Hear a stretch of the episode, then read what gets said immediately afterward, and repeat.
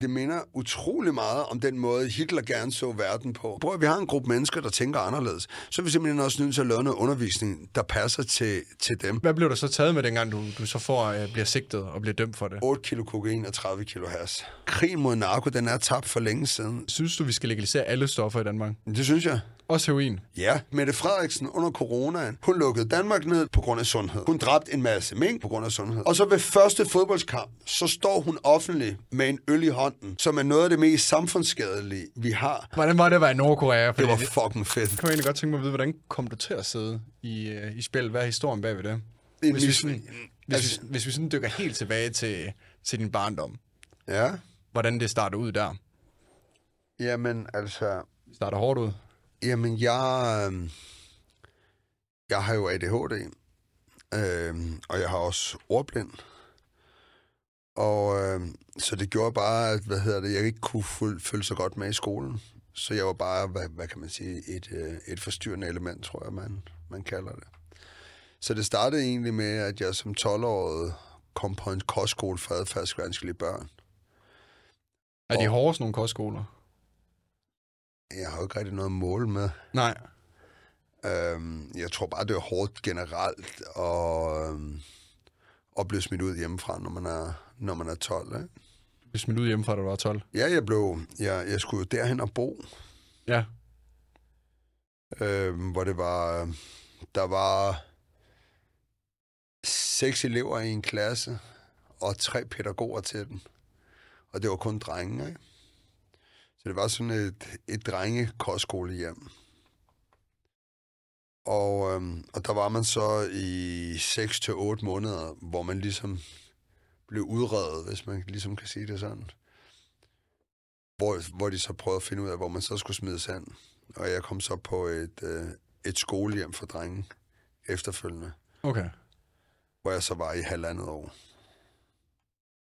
Til du kom videre et andet sted. Så kom jeg så i plejefamilie, og det var jeg til jeg var 16 år.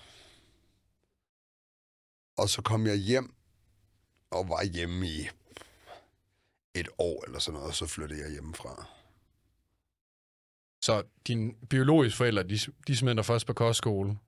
Min mor og far var skilt, så min, min, min mor, hun, øh, fordi at øh, min, min, min lærer havde overtalt hende til, at det var i alles bedste interesse. Så kom jeg, kom jeg på kostskole, ja. Men Jim, Latraché, Kvartrup, vi er jo faktisk i gang. Ja, ja. Og, og velkommen til. Tak. øvrigt. Øh, så, så nu er vi i gang, og det er jo, øh, nu har jeg, jeg har fulgt lidt med nu. Øh, der, hvor jeg har set dig før, jeg har set dig på sociale medier før. Og du har lavet mega mange spændende ting igennem dit liv. Du er, du er sådan en, hvad vil sige, en atypisk karakter. Øh, du har et, et atypisk liv.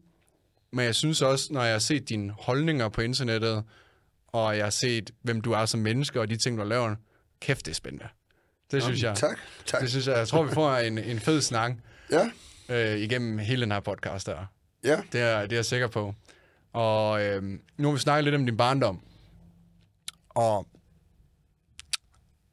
du siger, du kom på... Først så kom du på kostskole. Og så kom du på nogle andre skoler videre derfra. Hvorfor kunne du ikke... Øh, var det fordi, du ikke kunne sidde stille på grund af ADHD og ordblindhed? Og, og det var også en, det var en anden tid dengang, ikke? Det var i... Hvad årstal er vi her? 84. 84. Altså, jamen, jamen det, det der jo reelt er, og det er jo også en af de her ting, som jeg jo ligesom er en af mine mærkesager, det er jo, at der jo ikke er nogen rød tråd igennem de her ting. Ikke? Fordi man kunne ligesom sige, at hvis det var sådan, at når du så røg væk, så handler det om på de her steder og gøre dig klar til, at du kunne komme tilbage. Men det er jo ikke det, det handler om. Det, der egentlig handler om, det er bare, at du bliver ekskluderet, og så skal man et eller andet sted bare parkere dig et sted. Og der sker egentlig ikke rigtig nogen udvikling som sådan. Øhm, og det er også det samme, jeg op, har oplevet senere hen, hvor jeg er kommet i fængsel. At det egentlig bare er opholdssteder. At der ikke er en decideret en, en rød tråd. Og jeg tror, at det der er, det er jo, at jeg tror, som et af vores største fejl herhjemme, det er, at systemet ikke kigger indad mod sig selv. Fordi hvis man... vi er jo opdraget til, at du ikke må sige, at det er samfundets skyld. Fordi så, så er du bare en forkælet møgeunge eller noget. Og jeg mener i stor grad, at rigtig mange af de problemstillinger, vi har, er systemiske. Vi, vi har et, et, et, et meget rigidt skolesystem, som et eller andet sted kun er bygget op til, at det er en helt særlig gruppe mennesker, der kan klare sig godt i det. Øhm, og, det, og det, man ikke tænker på, det er, at altså, jeg mener jo personligt, at vi lever i et land, der heldigvis er så fantastisk, at der jo ikke er nogen, der har behov for at være kriminel. Altså, der er jo ikke nogen kriminelle, der med hånden på hjertet kan sige, jeg blev kriminel, ellers kunne jeg ikke have overlevet.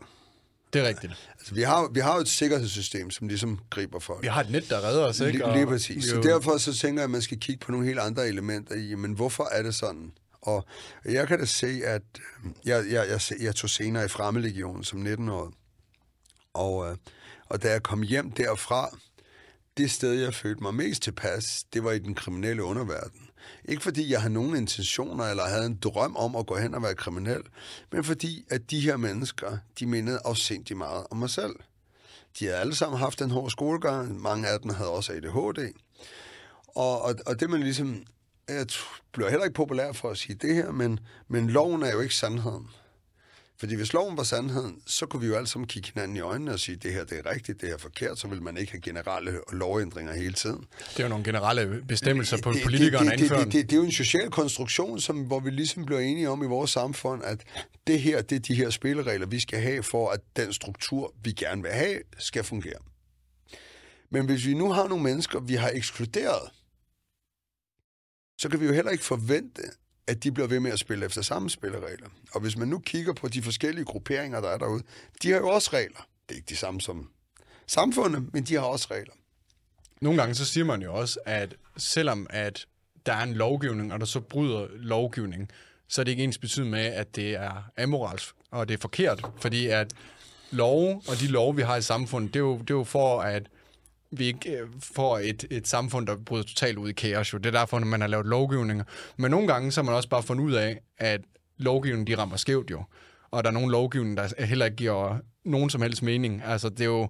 Der er for eksempel... Jeg mener, og det kan godt være, jeg er forkert på, men jeg fik det videre en kammerat, fordi han fik nogle tatoveringer på hænderne, for eksempel.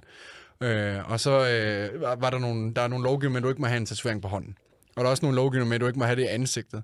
Og det fik jeg at vide, at det var indført, fordi at der var en prins for mange øh, hundrede år siden, der valgte at få tatoveringer på hænder og i hovedet. Og det kunne øh, kongefamilien ikke lide. Så de indførte en lovgivning og forbød det. Og siden der har det været forbudt, og der er ikke blevet kigget på det siden. Og sådan tror jeg, der er rigtig mange lovgivninger, der også er forældet. Og så er der rigtig mange lovgivninger, hvor det bare er blevet lavet sådan, at det er bare blevet indført, fordi at det skal bare stoppes det her, men der er ikke, det, der er ikke taget hvad skal man sige, hånd om alle borgerne i samfundet. Så nogle gange så er der også, lad, lad os sige overvågning også for eksempel. Vi skal have mere overvågning, fordi så kan vi beskytte flere. Men det er jo også at tage noget frihed fra os, ikke?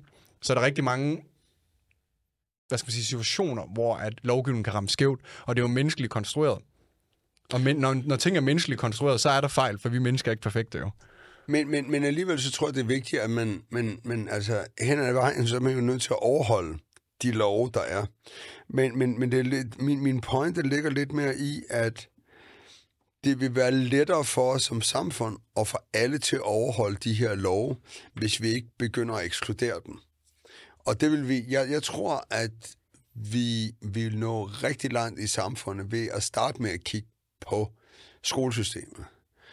At, at jeg tror, at vi har, vi har jo et skolesystem, som jeg tror, at undervisningsformen ligger jo sådan helt tilbage til, altså i den mørke middelalder, der var undervisningsforbehold de adelige og kirken.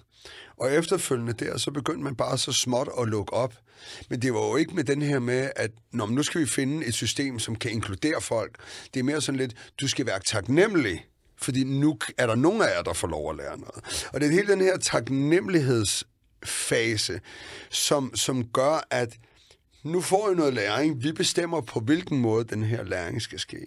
Præcis. Og, og, og det er det, der er ekskluderende. Og det er ikke, fordi der ikke er en løsning på det. Øh, da jeg kom ud af fængsel, så, øh, så begyndte jeg at arbejde med noget digitaliseret læring. Jeg tog rundt og holdt nogle foredrag og så videre. Og jeg var nede i Dubai, og der blev jeg inviteret ud på sådan et businessuniversitet, som ifølge Forbes er nummer 1 i Dubai og nummer 19 i verden ud af 14.000 businessuniversiteter.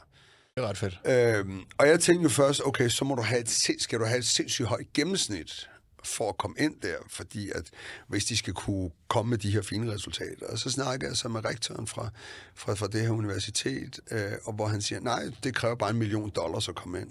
Så siger jeg, men, det, er jo, det er jo fint nok, men om det kost, kræver 1 million dollar, det kræver 10 millioner dollar eller 100.000 dollar, så skal I jo stadigvæk løfte opgaven.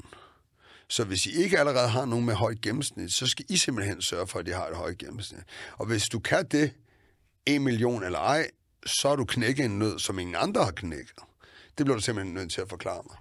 Og så viser det sig, at på det her Business Universitet, når du kommer ind, når du så lige har skaffet den der 1 million dollar, så... Mindre detaljer. men, men, mindre detalje. Men, men så tester de dig. De tester dig i, hvordan du forstår. Så pensum er det samme, men det, der er bare tre forskellige linjer. Og hvor, da jeg så det der, så tænkte jeg, hvorfor fuck gør alle ikke det? Og jeg nægter at høre den her med, om det koster for mange penge. For hvis man nu kigger på min sag bare alene, så de år, jeg har siddet i fængsel, det har kostet staten omkring 8 millioner. De år, jeg har været på institution, det har kostet staten 4 millioner. Og hvis vi så går tilbage til den tid, jeg har siddet i fængsel, så har jeg så også været i 8 år, hvor jeg ikke har været til rådighed for arbejdsmarkedet. Det har også kostet penge. Det koster alt, alt når det koster statskassen penge jo. Og så samtidig med, at den tid, politiet har brugt på efterforskning, retssager osv. Så, så før vi ser os om, så er jeg måske kostet den danske stat 15 millioner. Lad være at sige, at man ikke for mindre kunne have lavet nogle ændringer. Det og jeg. eftersom jeg er jo langt fra den eneste, så, øhm, så tror jeg, at man uden de helt store problemer, og også hvis man nu kigger langsigtet. Fordi at jeg tror, rigtig mange af dem, der bliver kriminelle, nu skal jeg ikke træ, øh, hvad hedder tage alle over en kamp, men det handler om at blive set.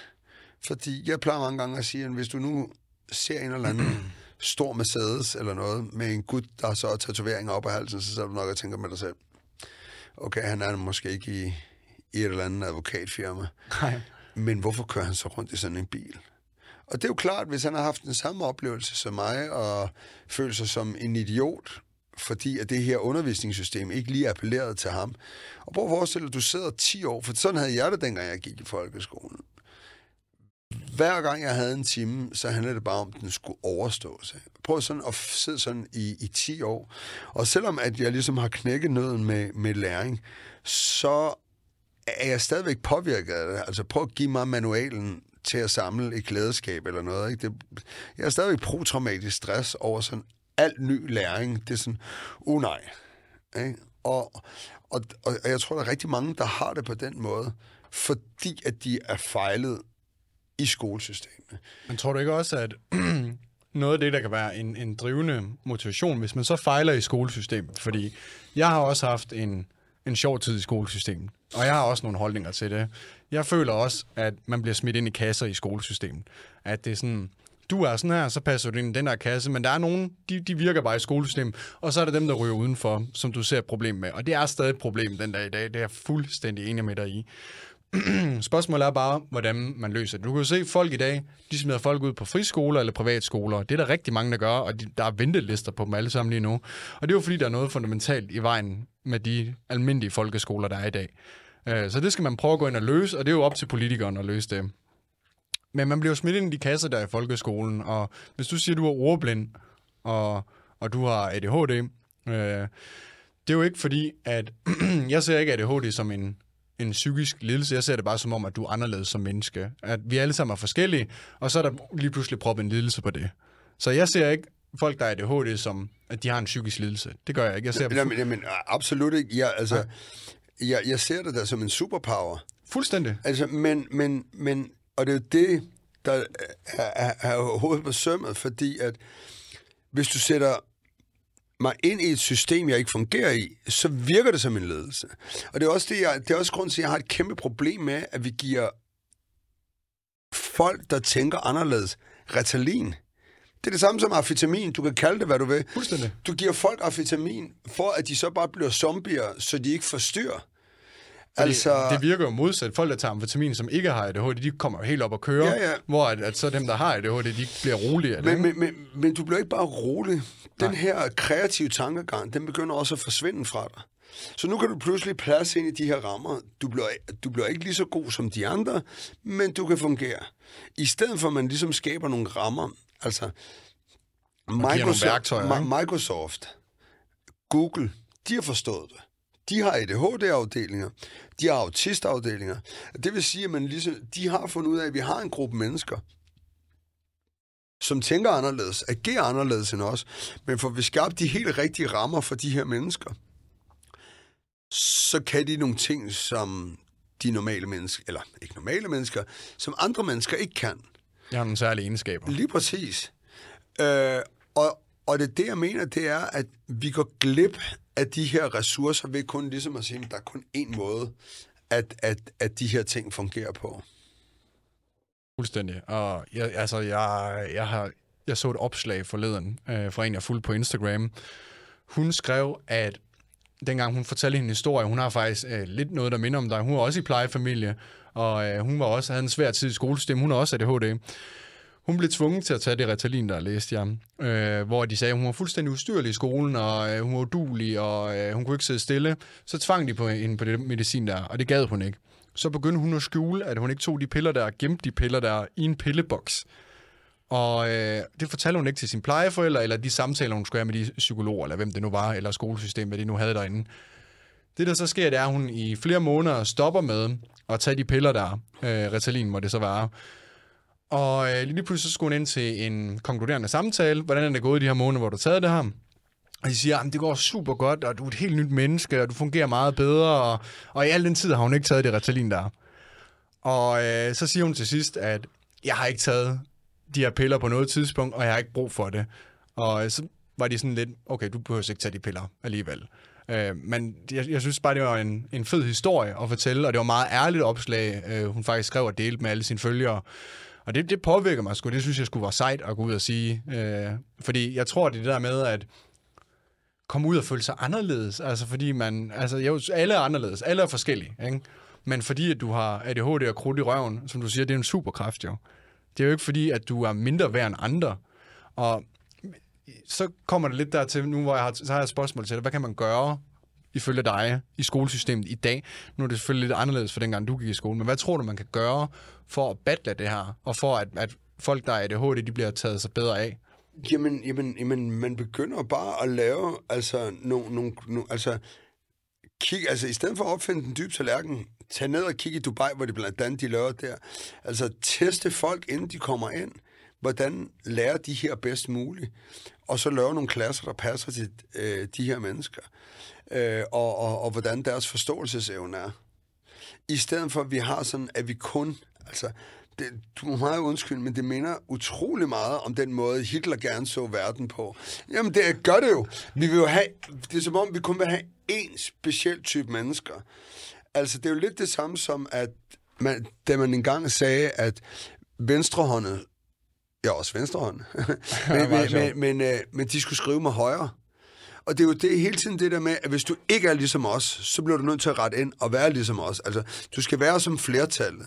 Vi giver ikke plads til folk, som ikke tænker som os. Og det er det, man skal gøre. Man er nødt til at sige, prøv at vi har en gruppe mennesker, der tænker anderledes. Så er vi simpelthen også nødt til at lave noget undervisning, der passer til, til dem.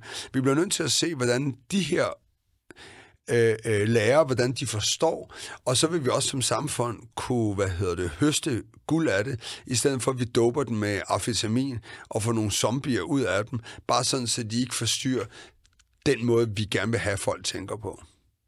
Det tror du er ret i. Øh, det tror du er ret i. Men hvad, hvad, hvad skal man... Fordi jeg tror, at det er et common... Jeg hører rigtig mange snakke om det her problem i samfundet i dag, og jeg ser rigtig mange debatter med det. Øh, og så politikeren, ja, men det, det, du har super meget... Hvis du snakker med en politiker lige nu, så vil de sidde og sige, du har super meget ret. Vi skal til at tage hånd om det her, og vi skal gøre noget, men, men der er ikke, jeg ser ikke nogen hverken konkrete løsning, fordi jeg ser det heller ikke sådan, at at, fordi det, der er jo begrænsede ressourcer på skoleområdet, ikke? Hvor mange penge, der bliver afsat til det. Tror du, det er flere penge, der skal afsættes til det, eller hvad tror Jamen, du? du? Du skal lave nogle helt nye skoler, og det, og det, men det, jeg siger, det er, at forebyggende arbejde er, har vi jo aldrig været særlig gode til. Altså, vi, vi vil hellere slukke ildebranden, ikke? Og, og her der er det jo at gå ind og kigge på et langsigtigt problem, hvor jeg ligesom siger, jamen hør nu her, hvis vi løser det her, så løser vi også vores overbefolkning i fængslerne. Vi løser rigtig, rigtig mange problemer. Hvis, hvis, hvis vi, vi, vi, vi, vi løser... Øh, øh, problemer på, øh, med stress på universitetet, fordi at de her mennesker, som, som nu har det på den her måde, der er jo nogle af dem, så får de taget noget medicin, og så får de bare sig igennem skolesystemet. Men de kommer til at slås med de her ting, de kommer til at være bagud, de kommer til at halte, de skal knokle, de skal bruge dobbelt så meget energi, fordi det ikke er den måde, de tænker på. Ikke? Og så har du alt det her stress og depression og alle mulige andre ting. Og jeg tror, at hvis vi ligesom går helt tilbage og kigger på grundelementerne, som er folkeskolen, og får lavet det på en måde, så at det passer alle, kommer du til at spare sindssygt mange penge på længere sigt. Men det kræver altså, at man lige kan se nogle år ud frem i tiden. Øh, hvordan systemet skal laves, jamen, det er jeg slet ikke kvalificeret til, men øh, øh jeg er ret sikker på, at der sidder nogle mennesker derude, der 100% har en model til, hvordan sådan noget skal fikses. Tror du, du var, du var enten i en helt anden løbebane, hvis der har været de ressourcer, som du gerne vil de ting, du har manglet, de redskaber, du har manglet. Tror du så, du har haft et andet liv i dag? Absolut. Jeg er jo ikke, man kan sige, jeg er jo ikke kommet fra et, øh, hvad hedder det, øh, altså, jeg har jo altid haft tøj på kroppen, og hvad hedder det, mad i maven. Ja. Jeg, jeg, jeg er jo ikke kommet for et, øh, et, et, et opløst hjem eller noget. Det har jo egentlig kun været på grund af de her ting. Og, og det er der også mange andre, der har, som, som, som jeg snakker med, at det er jo egentlig bare på grund af deres forståelsesevne er helt anderledes. At de røg ud på et skråplan. Tror du ikke, at det ikke, når man har ADHD, fordi øh, jeg ved kun smule om det, men du må jo vide en del med mig, at det ikke det har noget med også med koncentration at gøre? Super meget, jamen... Men man kan vist også hypo, jeg har læst, man kan hyperfokusere, når man har ADHD også. Jamen, under de rigtige forudsætninger, ja, ja, men det, har jeg jo, det kan jeg selv. Men, men at sætte en, der har ADHD, ind i et kontorfællesskab, ind i et klasselokal, det er ren tortur for de her mennesker. Det er det fordi at øhm, du fokuserer på så, så mange ting. Altså når du sidder inde i et klasselokale, selvom det kun er læreren, der reelt taler, så... Øhm, observerer du det hele. Så observerer du det hele, så er der en, der lige kører en blyant, og alt de der ting, det skal du altså også kobe med, så du bruger meget mere krudt på at kunne sidde der i. Og det var også Altså, det er ligesom fandt ud af, hvordan vi knækkede nøden, det gjorde vi jo ved, at jeg sad helt alene inde i en fængselscelle og lavede selvstudie. Men jeg kunne jo mærke, da jeg startede på psykologi, at det var fuldkommen de samme problemer som i folkeskolen. Fordi der havde vi tvungen klasseundervisning hvor at det tog mig et halvt år for at få det fjernet fra universitetet, hvor jeg siger, jamen prøv at jeg kommer aldrig til at kunne lære i klasseundervisning. Kommer aldrig til. Nej. Øh, da jeg skulle tage kørekort, var det fuldkommen det samme. Altså, jeg var 100 år om at få taget det her kørekort, indtil min kørelærer sagde, at du skal slet ikke sidde her. Så gav han mig en CD-ROM, og så var det slet ikke noget problem. Ja, så tog du hjem på computeren. Så, så, så, tog jeg hjem, og så sad jeg i min hele... Og, og, og det der er, det er, at du har nogle mennesker, der bare skal have undervisning, og de skal have en læring, som er anderledes. Og, og, og, og, og hvis de får det, jamen, så klarer de sig lige så godt, om ikke andet mange gange bedre. Du siger, at øh, at du tog psykologi, tog du så ind på øh, i fængslet, inden du kom i fængsel, havde du så en, øh, en gymnasiel uddannelse der? Nej, nej, nej, nej, nej, nej. Øh, jeg, jeg var sindssygt dårlig til at læse, så vi startede helt fra bunden af, at øh, mens ja, jeg var varetægtsfængslet. Ja, ja. så startede, vi med, bare, startede jeg bare med at læse børnebøger. Øh, og så fandt jeg ud af, at jeg havde en god hukommelse, så altså, jeg, kan, jeg kan ikke stave ord, men jeg kan huske ord. Så når der var et ord, jeg ikke kende, så fik jeg lige en til at læse det op for mig. Og det var egentlig sådan, jeg startede. Øhm, og så halvanden år, jeg sad halvanden år varetægtsfængsel, så da jeg ligesom fik dom, så sagde min hustru, nu var jeg klar nok til at starte på en, en HF. Så jeg tog en fuld HF inden fra min fængselsstel. Og så øh, fik jeg et gennemsnit, der var så højt, at jeg kunne komme ind på kvote 1 på psykologi. Hold op. Og hvordan, øh, hvordan fungerer det så, når man øh, skal studere ind i fængsel med eksamener og sådan noget, tænker jeg? Nå, jamen, jamen øh, så kommer der lærere og, og sensorer udefra. øh, så, så du kan gå til eksamen. Det må da også være en kæmpe sejr for dig, hvis du sad i fængsel og kom op til eksamen og kom ud øh, med et snit. Og... Ja, ja, ja, ja, ja, jamen, jamen, jamen det var da absolut... Øh, men, men, men, men det, der var, det, der jo rent faktisk var sjovt, det var, at jeg troede, jeg havde knækket koden, og sådan lidt, og nu kunne jeg godt gå tilbage ja, og få normal skoleundervisning. Men det kan jeg ikke. Det fungerer altså, ikke til dig? Nej, nej, nej. Jeg havde fundet, måden jeg havde knækket koden på, det var at finde ud af, jeg kan faktisk godt lære. Jeg kan sagtens lære, jeg kan lære lynhurtigt. Det skal bare, det skal bare være, hvad hedder det, under nogle helt andre rammer, end øh, andre har det. Men psykologi, altså når vi snakker universitetsuddannelser, så er, der, så er der nogle lektioner, du skal møde op til derinde, og så meget arbejde er vel også øh, for dig selv derhjemme. Jo, men øh, du, vi havde alligevel 23 timer, du skulle møde op til. Skal man møde? Ja, det er ikke frivilligt, man Nej, møder. nej, nej, det er det nu, Ja, men det var det ikke dengang. men det er vel så en god ting, at det er sådan nu. Ja, ja, ja, ja. Øh, men øh, på det her tidspunkt, så havde jeg 23 timer om ugen, som drænede mig fuldkommen. Fordi at, øh, at, at hvad hedder det, at man sad igen i de her rammer, som ikke er begunstiget folk, som nu tænker, som jeg engang tænker. Det er alle de forstyrrende elementer, der sidder Ja, inde ja, i, ja, i rummet, ja, der ja, går ind, ja. og så kan du Ja, i, men det samme som et åbent kontorfællesskab, ikke? Jo. Kan du ikke lige tage mig igennem, øh, Jim, hvad, hvordan kommer du, efter du så er blevet smidt ud af alle de skoler, hvordan kommer du så ind i en kriminel løbebane? Hvad sker der? Jamen, jamen, det var jo rent faktisk sådan lidt tilfældigt, fordi at da jeg er 19 år, så tager jeg fremmedlegionen.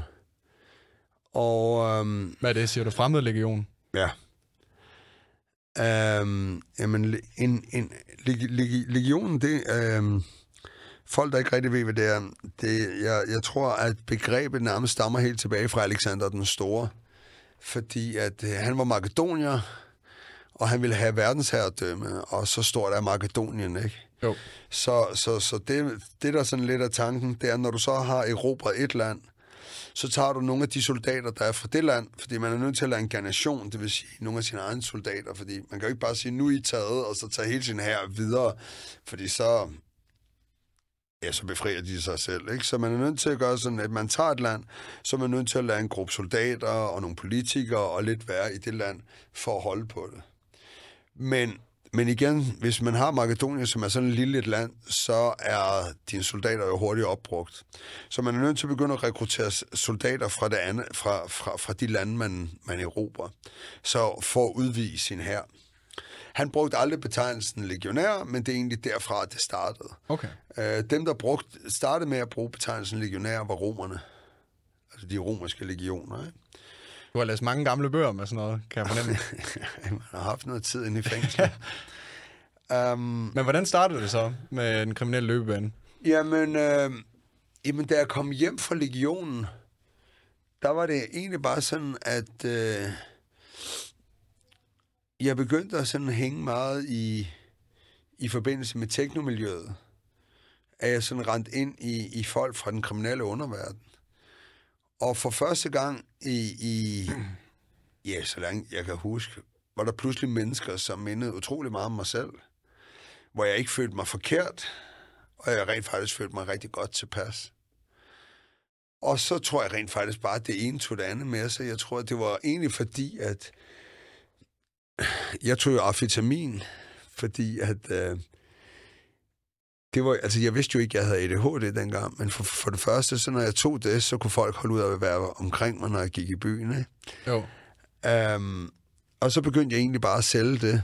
Og det er meget sjovt, mens jeg solgte amfetamin, så jeg jo egentlig ikke rigtig mig selv som, som kriminel, fordi det var jo egentlig bare... Så kunne Ja. dit eget drug betale sig selv. Ja, jamen, det startede egentlig bare med, at jeg købte til mig selv. Og så fordi jeg er meget ekstrovert, så øh, begyndte jeg også at han- handle ind for mine venner, fordi jeg kunne finde ud af, hvor vi kunne få det fra. Og så på et tidspunkt, så ham jeg fik det fra, sagde, at hvis jeg købte en større mængde, kunne jeg få det lidt billigere. Og det var egentlig bare sådan, det, det stille og roligt kom i gang. Altså jeg tror, at der hvor at jeg måske begyndte at se mig selv som kriminel, det var nok, da jeg begyndte at sælge kokain.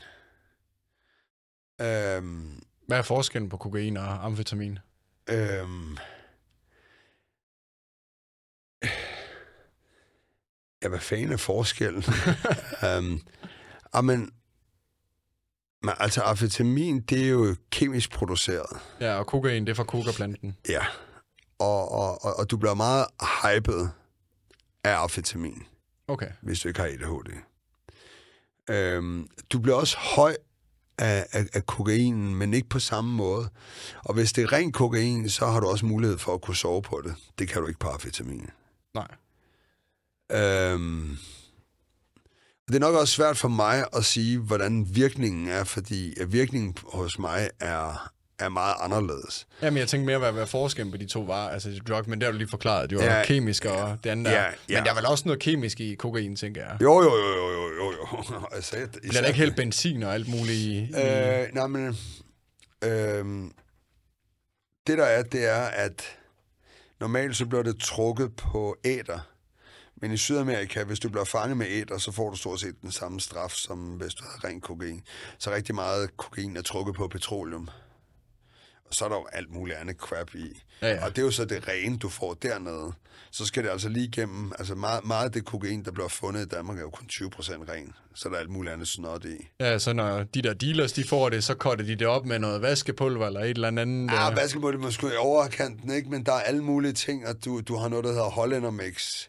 Det, det, Hollander Mix? Det, jamen, Hollander Mix, det er sådan et produkt, som gør, at når du blander det sammen med, og hvis du tester det, så giver, giver det de samme, altså du, du føler det lidt, som om det er ren kokain, men det, det er det ikke. Okay. Så det, det sælger godt, fordi så tror folk, at det er... Så kan du lave den en til en, ikke? Men så, øh, så, så kommer du i gang med det og begynder at sælge det. Hvornår går det så galt? Og der går mange år. Altså til at starte med, der, der ligger jeg jo egentlig bare og, og køber en i Danmark. Og i starten er det også bare, hvad kan man sige, en... Det er jo ret spændende, ikke? Altså, jeg er jo en bunderøv fra, fra 4300 Holbæk. Og så pludselig så, så fester man med, med folk, man har set i bladene og så videre. Øhm, så, så, så i starten, der, der var det jo bare øh, en, en, en stor fest og sådan nysgerrighed. Jeg var jo ikke mere end øh, 23 år, dengang jeg startede. Mm. Men øh, efter nogle år, altså også det her, vi snakker om først, loven er ikke sandheden, og, og jeg kiggede på sådan en masse parametre, hvor jeg sådan ligesom sagde, jamen altså, der dør en masse mennesker af cigaretrygning. Cigaretrygning, det er jo i hvert fald ska- mere skadeligt, og det er alkohol også, ikke? Mere skadeligt end hvad til? Hvad tænker du? end kokain. Ja, altså, det er jo lavet, men tror du ikke, det er, fordi der er flere, der konsumerer det? Nej, det er altså... Er, uanset hvordan du vender og drejer det, det mest skadelige stof overhovedet, det er alkohol. Ja, og det har jeg også set uh, undersøgt. Altså, Altså, det, er ikke, der- fordi, jeg, det er ikke, fordi jeg betvivler Altså, det. hvis du kigger på tallene, og så er det selvfølgelig rigtigt, der er mange, der gør det, men der er 13.000 mennesker, der dør om året af cigaretrygning i Danmark. Der er 6.500, der dør af alkohol. Der er 200, der dør af, af stoffer. Og det er alle stoffer. Øh, og selvfølgelig er der mange flere, der drikker alkohol. Men, men de test, man laver, altså hvis du går ind og kigger på internationale test, så er alkohol absolut det mest skadelige stof, Det har jeg også læst. Øh. øh, øh, øh, øh, du har. Øhm, og derfor så, så, så, så var det sådan lidt, at så synes jeg sgu ikke, det var så slemt, det jeg lavede dengang. Øh, men der kom jo et tidspunkt, hvor jeg godt kunne se, at selvom jeg nu ikke synes, det var så slemt, så var det jo stadigvæk ulovligt. Så var jeg jo nødt til ligesom at tage nogle sikkerhedsforanstaltninger. Så på det her tidspunkt, så købte jeg jo bare en, en gut i Danmark. Men jeg kunne godt se, at øh, jeg vidste jo ikke, hvem han ellers havde købt af. Jeg vidste heller ikke, hvem han ellers solgte til. Og man kan jo ligesom sige, der er jo ikke nogen, der er stærkere end deres svageste led. Så jeg tænkte sådan, jamen hvis nu jeg selv kunne få det ind i landet, og så kun sælger til slutbrugeren, og så sørger for, at slutbrugeren ikke er nogen, der er i politiets søgelys, så ville jeg jo stå lidt stærkere. Så vil du få flere penge. Så er du i gang med at, du er i gang med at skalere virksomheden, som man siger. Ja, men, ikke, ikke, ikke kun skalere, men også ligesom sørge for, at jeg stod mere sikkert, end jeg gjorde før. Var du ikke bange på noget tidspunkt? Altså med den her løbebane, var du ikke bange for at blive taget? For du vidste jo godt, at det var ulovligt, og du røg i spillet, hvis du blev taget. Men du tænkte måske ikke over konsekvenserne. Nej, ikke rigtigt. Det var bare, du levede din nuet. Ja. Der var ikke så meget frygt den blandt... øh, Nej, nej, nej, nej, overhovedet ikke. Altså, jeg, og jeg synes selv, at den her plan, den, den virkede ret fornuftig. Så hvad var planen helt præcis, at du skulle... Øh, pla- Planen var egentlig bare at få stoffet ind i landet, sælge til folk, der ikke er politiets søgeløs. Og så ikke virke for åbenløs. Var du så, hvad det man kalder øh, bagmand, og så havde du nogle dealers på gaden, eller hvordan fungerede det så? Altså, til at starte med, der kørte jeg jo selv rundt. Og så fik jeg så nogle, øh, nogle hjælpere senere. Men jeg vil ikke sige bagmand, bagmand, fordi en bagmand, det er jo sådan mere for et større netværk. Ja. Her, der var det jo bare, at jeg havde nogle enkelte stykker, der arbejdede for mig. Det var ikke sådan, jeg fik det ikke ind i landet og solgte kilovis til, til andre. Jeg fik det ind i landet og solgte i mindre mængder selv. Okay. Og hvor mange kilo har du max hvert år på til at lægge? Nej, det synes jeg ikke, vi skal ind på. Det skal vi ikke ind på her. Men hvad, hvad blev der så taget med, dengang du, du så får, øh, bliver sigtet og bliver dømt for det? I min første dom, der var jeg sigtet øh, for 8 kilo kokain og 30 kilo has. Og, og hvad og de gav, hvor lang tid i fængsel? Jamen, de, øh, det, altså, da sagen kom til retten, så kunne de kun dømme mig for 1,6 kilo kokain. Og det fik jeg 5,5 år for. Hold op. Og så røg du i spil? Ja. Hvordan var det så? Det var hele din, din hverdag, der ryger op og ned jo. Altså. Jamen, altså... Det var ikke... Jeg har jo været på institutioner før. Og det er jo også en af de grunde, at, at altså, det er jo også en af mine egne andre mærkesager, at hvis, hvis du har været straffet hele dit liv, så den måde, vi kender straf på herhjemme, den appellerer jo ikke til dig. Mm. Altså, jeg synes, jeg synes jo, der er et eller andet helt galt med vores straffesystem.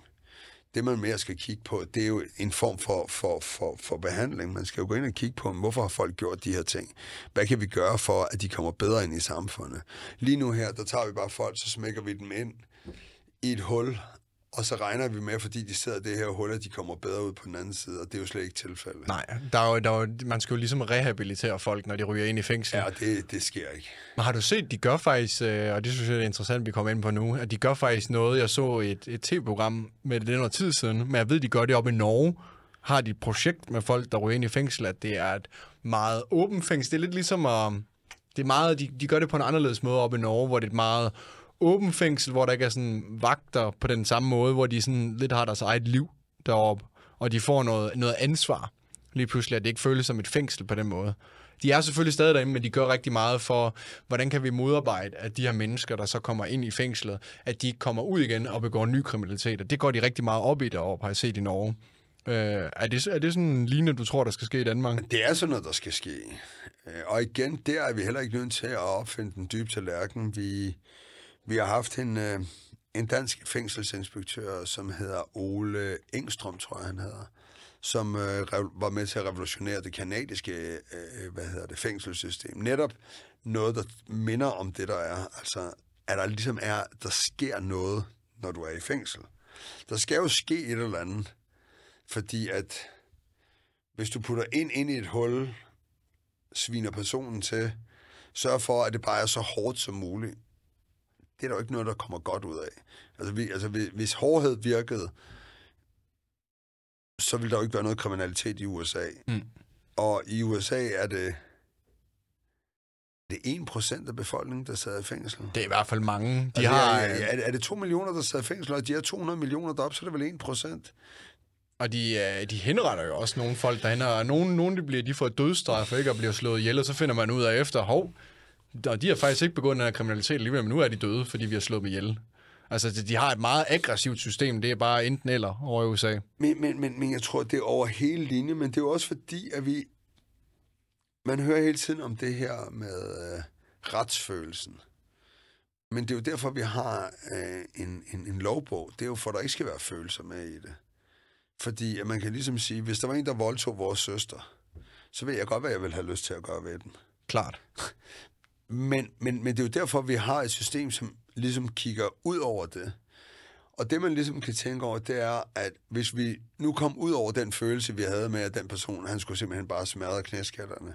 Men hvis vi nu prøver at være lidt realistiske, hvad er vi så interesseret i?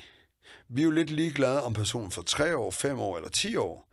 Det, vi vel er mest interesseret i, det er, når han kommer ud, at han ikke begår lignende kriminalitet. Helt præcis, ja. Så, så der er det vel det, det, vores fineste opgave at sørge for, at det kommer ikke til at ske. Og det er ikke eksisterende, som det er nu. det, der gør, det er, at meget af det, vi putter ind i den ene ende, kommer langt værre ud på den anden side. Så det vil sige, at vi laver rent faktisk, grundet det system, vi har, gør vi samfundet en bjørntjeneste. Ah, altså, jeg synes, det er mega sjovt, du siger alt det her. Jeg har lige snakket med, øh, jeg har lige snakket med Brian Sandberg øh, og lavet en episode med, med ham for noget tid siden. Og han fortæller mig, at grundstenen for, da han kommer ind, altså hvordan han blev rocker, det gjorde han på grund af, at han røg ind i spillet, også fordi han solgte, øh, var inde i noget narko også, og solgte det. Kommer han ind i fængsel, og så møder han nogle andre i rockermiljøet, og bliver inspireret af det. Og det er derfor, han har levet det liv, han gør i dag. Tror, han har meget at gøre med, at han har siddet i fængsel. Så det er faktisk blevet værre for ham. Det er ikke blevet bedre af, at han sidder i fængsel, så han har gået ud og begået endnu mere kriminalitet, efter at han har siddet i fængsel for det der. Og han er ikke kommet, der er ikke sket noget. Det er ikke, det har gjort noget bedre for ham. Så hvad, hvad, hvad skal man så gøre i stedet for? Vi bliver nødt til at straffe folk, hvis de går ud og gør noget kriminelt. Jamen, jo. jeg tror, vi skal gå helt væk fra at kalde det straf. Jeg tror mere, vi skal sige, at det er en behandling. Ja. Og, og jeg tror, hvis vi begynder at kalde det behandling, så vil vi også se, det er, at der er nogle mennesker, som måske slet ikke skal ud af fængslerne. Altså, fordi hvis man ligesom går ind og siger, okay, det her, det handler om, vi sætter nogen der ind, fordi de skal være bedre, så kommer de jo først ud, når vi kan se, at de reelt er bedre. Hvornår kan man se det? Nå, men, jamen, altså, hvis du nu har et reelt system, som nu reelt fungerer, mm. som er baseret på nogle principper, som jo er lavet nogle mennesker, som ved mere om de her ting, end jeg gør, øh, hvor at det, der jo er nu her, det gør jo også, at fængselbetjentene er forvirret, ikke? fordi at politikerne, de siger den ene og den anden ting hele tiden, så man ved jo ikke, hvordan man skal behandle folk.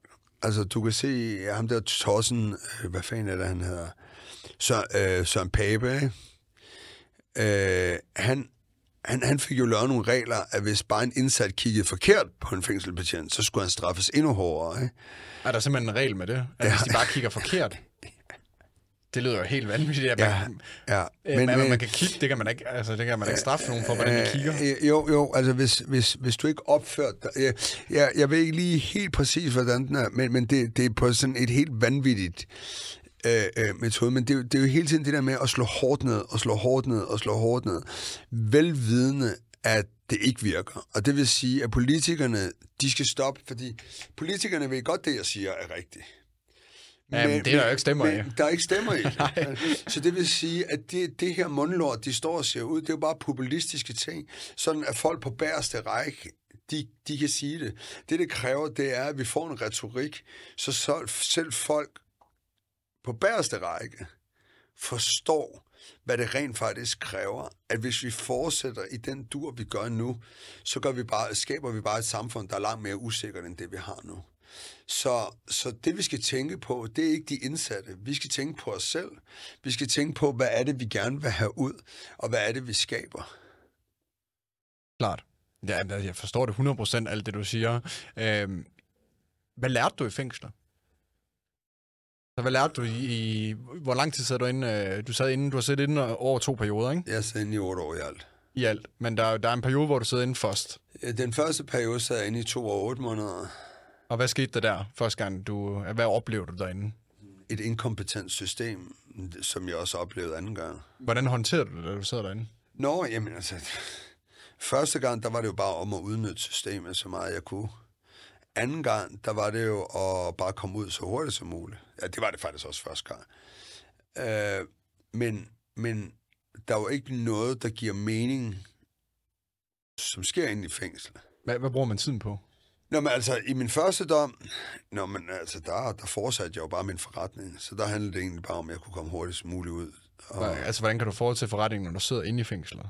Hvad? Kan man fortsætte din forretning, når du sidder inde i fængslet? Ja, det kan jeg sagtens. Det er bare med folk, der kommer ind, øh, ja. og så aftaler du... Ja. Okay.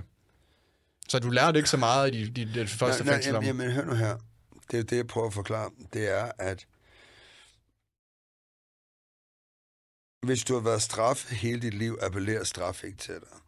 Altså, mange af dem, jeg var kriminelle med, der havde vi sådan en saying, if you can't do the crime, don't do, eh, if you can't do the time, don't do the crime. Der var ikke noget i mig, der sagde første gang, jeg fik en dom, jeg skulle stoppe med at være kriminel overhovedet ikke. Det var bare det her, det skulle overstås. Og da der heller ikke er noget inde i fængslet, der skubber dig i den retning og tænker anderledes. Du ser nogle mennesker, altså alle fængsel, rigtig mange fængselbetjente har den her attitude, alle indsatte stjæler og lyver. Og det er også det, du bliver mødt med. Så du bliver ikke set på som menneske, føler du? Nej. Nå. Øh, og, det, og, det, og det er jo det, der er hele problematikken. Øhm, og selvom der er rigtig mange fængselbetjente, der lærer det på skolen, så bliver det hurtigt pillet af dem, fordi at der er rigtig mange øh, fængselbetjente, der sådan er fra, af den gamle skole. Øh, og det vil sige, det er også pisse hårdt at være fængselbetjent. Der er en rigtig hård tone dem iblandt. Jamen altså, det er jo lige nu, har jeg faktisk set, at de har jo plakater hængende over det hele, og de er i gang med at hæve lønnen til fængselsbetjenten, for der er ikke nogen, der gider være det. Nå, det kan jeg godt forstå.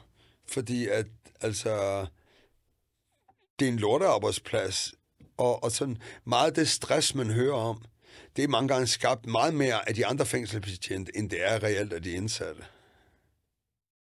Så hvad, hvis, hvis fængselsbetjente, hvad, hvis, hvis de skal gå ud og gøre noget for at få bedre vilkår, hvad, hvad tror du så, de skal gøre? Nej, men jeg, jeg tror, jeg, igen, lidt ligesom skolesystemet. Altså, du skal rive helt lortet ned, og så starte det helt forfra. Du skal også have nogle helt andre type mennesker, som er fængselsbetjente, end dem, man har nu. Rigtig mange af dem, der er fængselsbetjente, det er folk, der er sådan en 4-25 år, og så ved de ikke rigtig, hvad de skal gøre, og så bliver man fristet af, at du bare kan komme ind og få en, øh, en, øh, hvad hedder det, en uddannelse med, med voksenløn. Jeg synes, man skal stige lønningerne, og så skaffe nogle folk med nogle pædagoguddannelser, folk, som brænder for det, nogle ildsjæle, som rent faktisk vil være med til at gøre en forskel. Og så skal der være en helt klar rød tråd, når du kommer i fængsel. Men handler det ikke lidt om også ressourcer med det hele? Altså, hvis... jamen, jamen, igen, så hvis vi nu kigger på de her tal om, hvor dyrt det er at have en i fængsel, hvis nu man begynder at kigge på og sørge for, at folk ikke kommer tilbage, altså det koster vel at mærke næsten 3.000 kroner om dagen at have en i fængsel. Altså i mm. Portugal kigger man på det. Ikke? Altså, der, Portugal der har rigtig mange gode eksempler, og den måde, de også håndterer øh, øh, stoffer på. Lige præcis. Altså, der bliver du ikke set. Hvis du tager stoffer ned i Portugal, så bliver du ikke anset for at være kriminel. Så bliver du anset for, okay, du har måske brug for nogle redskaber til at komme ud af det her misbrug her. Så hvis du bliver taget med, lad os sige, øh, noget kokain på dig, så er det ikke sådan, at du får en bøde og plet på straffetesten eller et eller andet, eller bliver straffet for det, så får du at vide, okay, du skal måske komme her og få lidt hjælp den her vej igennem. Så hjælper de dig i stedet for, og deres drug abuse er falden, jeg ved ikke, hvor mange procent efter de har indført det der. Men, men samme i Schweiz. Men altså, det er jo det, jeg siger. Man behøver ikke opfinde den dybe tallerken. Bare kigge på de steder, hvor lortet faktisk fungerer. Og så lad være at være så fucking rigidt omkring det. Uh, altså, jeg mener jo, at alle stoffer skulle legaliseres. Øh, ikke fordi, at, øh, at stoffer skal være tilgængelige, men hold, hør nu op. Øh, krigen mod narko, den er tabt for længe siden. Så det, man rent faktisk skal gøre, det er for det første, de stoffer, folk nu engang tager, de bliver rene. Du får knækket nakken på kriminalitet. Der er langt flere dødsfald. Staten får penge. Man kan kontrollere det meget bedre. Da man gjorde heroin lovlig i, øh, i Schweiz, der tror jeg, at kriminaliteten faldt med 37 procent. Er det lovligt i Schweiz til heroin? Ja. Hold op. Og, øhm, men, men synes du, det er, synes du, vi skal legalisere alle stoffer i Danmark? Det synes jeg. Også heroin? Ja. Men det er jo med til at... Altså... Nej, nej. Og det er det, der er. Det er, det, øh, altså, prøv her. Fordi noget er lovligt, er ikke det samme, som folk gør det. Det er jo opdragelse der gør det. Og det, man jo fandt ud af i Schweiz, det er jo det, der rent, faktisk var interessant, da man legaliserede det, der faldt antallet. Altså, hvis nu du forestiller dig, at du har Tove, ikke? for at få råd til sit heroin, så skal hun over og bolde i røven over i hos Ørstedsparken. Jo. Uh, det gør nok ikke, at hun har lyst til at stoppe i morgen. Altså, fordi mange af dem, der tager heroin, er rent faktisk folk, der har en masse ting at slås med, ikke? som de gerne vil glemme. Og de har en masse udfordringer. De så, jo... så, så det vil sige, at hvis deres liv i forvejen er noget rigtig lort, så chancen for, at de stopper er nok ikke så stort. Men hvis nu vi begynder at starte med at sige, at vi giver dem det her, så de ikke behøver at leve det her liv. Vi hjælper dem også lige med at få en lejlighed. Så får vi dem i noget terapi og så videre. Jamen så har de også et meget større incitament for at på et tidspunkt at stoppe. Men tror du ikke, hvis man så... Lad os nu sige, det, det lyder rigtig godt, det du siger, og jeg er helt enig med dig i, i lidt det punkt. Men hvis man så giver muligheden for, at almindelig, lad os sige, en ung knæp på 18 år, kan gå ned i en, lad os sige, det bliver lovligt, i en narkobutik og købe noget heroin. Tror du så ikke, der er flere, der er fristet til at prøve det? Jamen hør her, prøv her. Kan han gå ned og købe alkohol? Ja, det kan han. Det kan. Alkohol er det mest fucking skadelige stof. Og det er det. Jeg ved godt, folk nægter og kigge på det. Bare gå ind og kigge på helt automatiske lister. Det er jeg helt enig med dig i, at okay. alkohol er et af det. Jeg, jeg, jeg mener bare... Men, men, men prøv her. Og det er ikke fordi, jeg vil have folk skal tage heroin, men helt ren heroin er langt mere mindre skadelig for dig, end alkohol. Og det er ikke fordi, at folk skal gøre det. Min pointe er bare, jeg tror ikke folk, at folk er mere fristet til at gå ned og købe det, end før. Jeg tror, at det skal jo heller ikke bare være sådan, at du kan gå ned i en døgnkiosk. Der skal jo ligesom være noget kontrol på det. Ikke? Altså, du kan hente det på apoteket, hvor du ligesom skal aflevere de syge. Det kan, det kan du lidt i forvejen, for der er jo, der er jo opiader i, i meget medicin i dag. Jo. Ja, altså, og, og, og, og, og, og det der er, det er, at for det første, hvis de her stoffer, de bliver lovlige, så bliver det jo rene stoffer. Mm. Så allerede der mennesker vi nogle dødstal. Men du har også helt den her kriminelle underverden, du får fuldkommen lagt låg på. Øhm, men tror du så ikke, de finder noget andet at lave? Jamen, jo. Nogen gør. Jeg stiller også lidt dumt spørgsmål, jo, ikke? Men, nej, nej, det, nej, men prøv at høre. Nu er jeg jo ikke ekspert på området, men det, jeg synes, der var interessant, det var, altså, jeg så en tidligere DEA-betjent, og jeg så en tidligere CIA, som jo var inde og snakke om de her ting. Og ham der DEA-betjenten, han, han sagde, lad os bare prøve at kigge på USA. Hvad skete der dengang, vi forbød alkohol? Der steg kriminalraten, dødsfaldene steg, da vi legaliserede det igen, der var der sjovt nok ikke flere, der begyndte at drikke. Kriminaliteten faldt, og dødsfaldene steg. Og det er ligesom, altså hvis vi ligesom går, gå, gå ind og siger, at det her det er et, et, et samfundsmæssigt, sikkerhedsmæssigt perspektiv, så kan vi redde langt flere liv ved at gøre det på den her måde. Altså, grunden til, mi, mine børn, min, min ældste søn, han ikke drikker, det er jo ikke et forbud. Det er, fordi han spiller amerikansk fodbold det, på et det, højt niveau. Det er et valg. Det er et valg.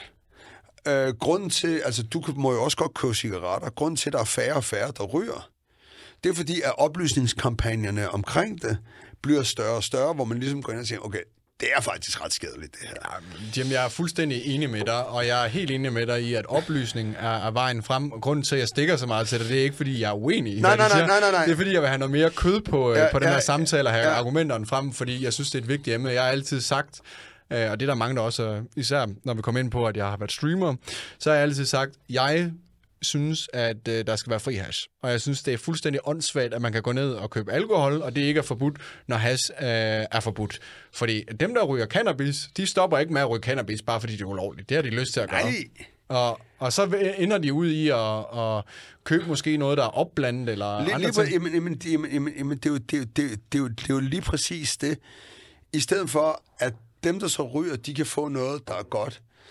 Og, øh, og, og jeg, har, jeg har det her med, ikke, at jeg ser nogle forældre, nogle, nogle, nogle, nogle voksne mennesker, som har et eller andet helt sindssygt had mod stoffer, og samtidig lader de deres fucking 13-årige børn få lov at drikke til deres konfirmation.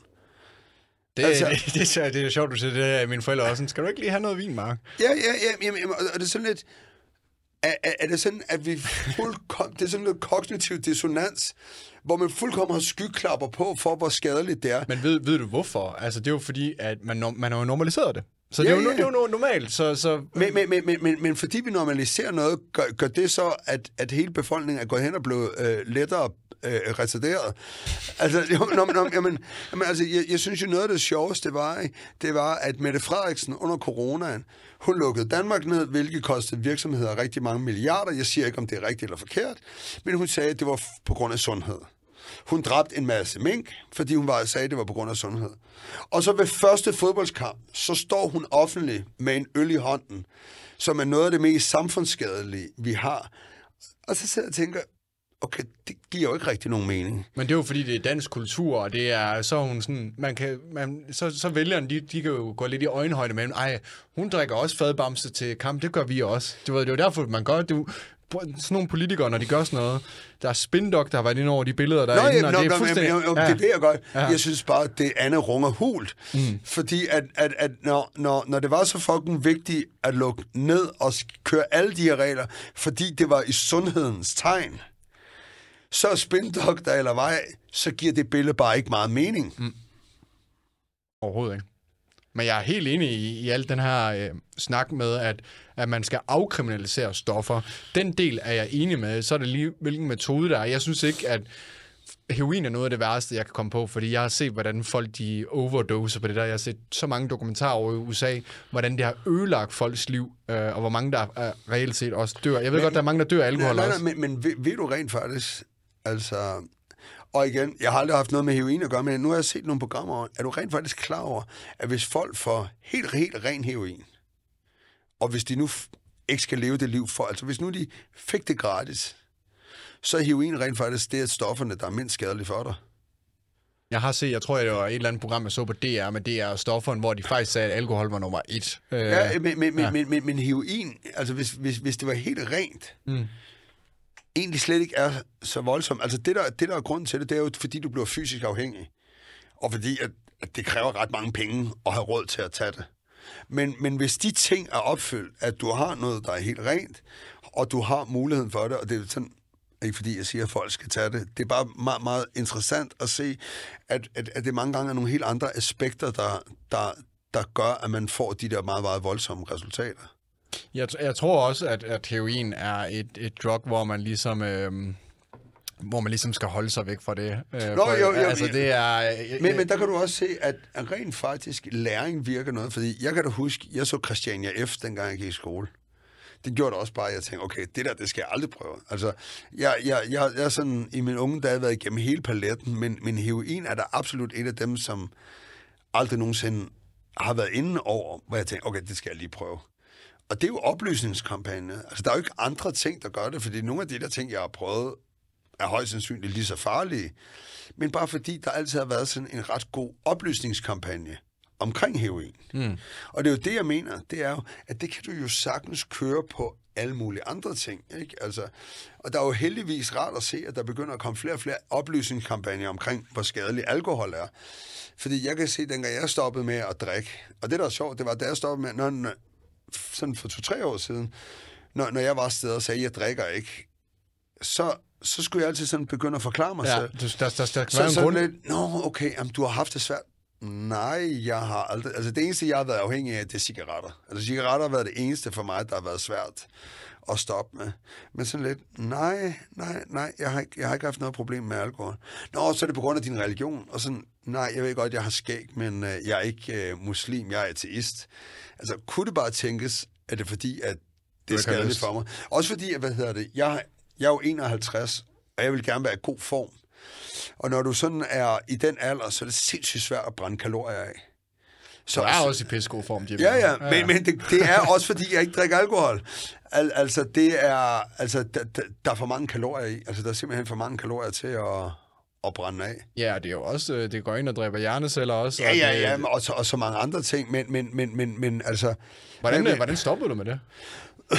Jamen, jamen, det var jo egentlig, ja, da jeg var 48, så satte jeg mig et mål, at jeg ville være helt skarp, når jeg var øh, til, at, til min 50-års fødselsdag. Og det blev du. Ja, ja. um, men, um, men nej, det har da ikke været nemt. Altså, er du klar over, at Danmark er det eneste land i verden, der har betegnelsen pinlig ædru?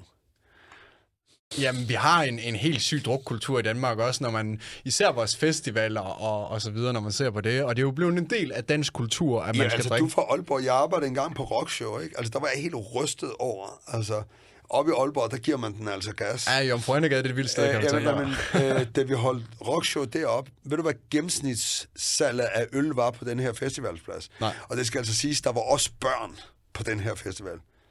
Det var otte fadøl. Altså 4 liter øl per deltager. Det er ret vildt. Det er ret vildt. Det er, det er mange procent, der har blevet øh, kørt igennem der.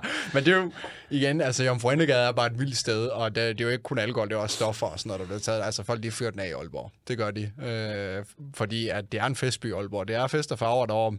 Øh, det er også en sjov by, der er mange unge, unge mennesker, det er også en god studieby jo. Øh, men, men det, er, det er jo sjovt, du siger alt det her med alkohol. Jeg har jo lige øh, snakket med Umut også. Han har også stoppet fuldstændig med alkohol.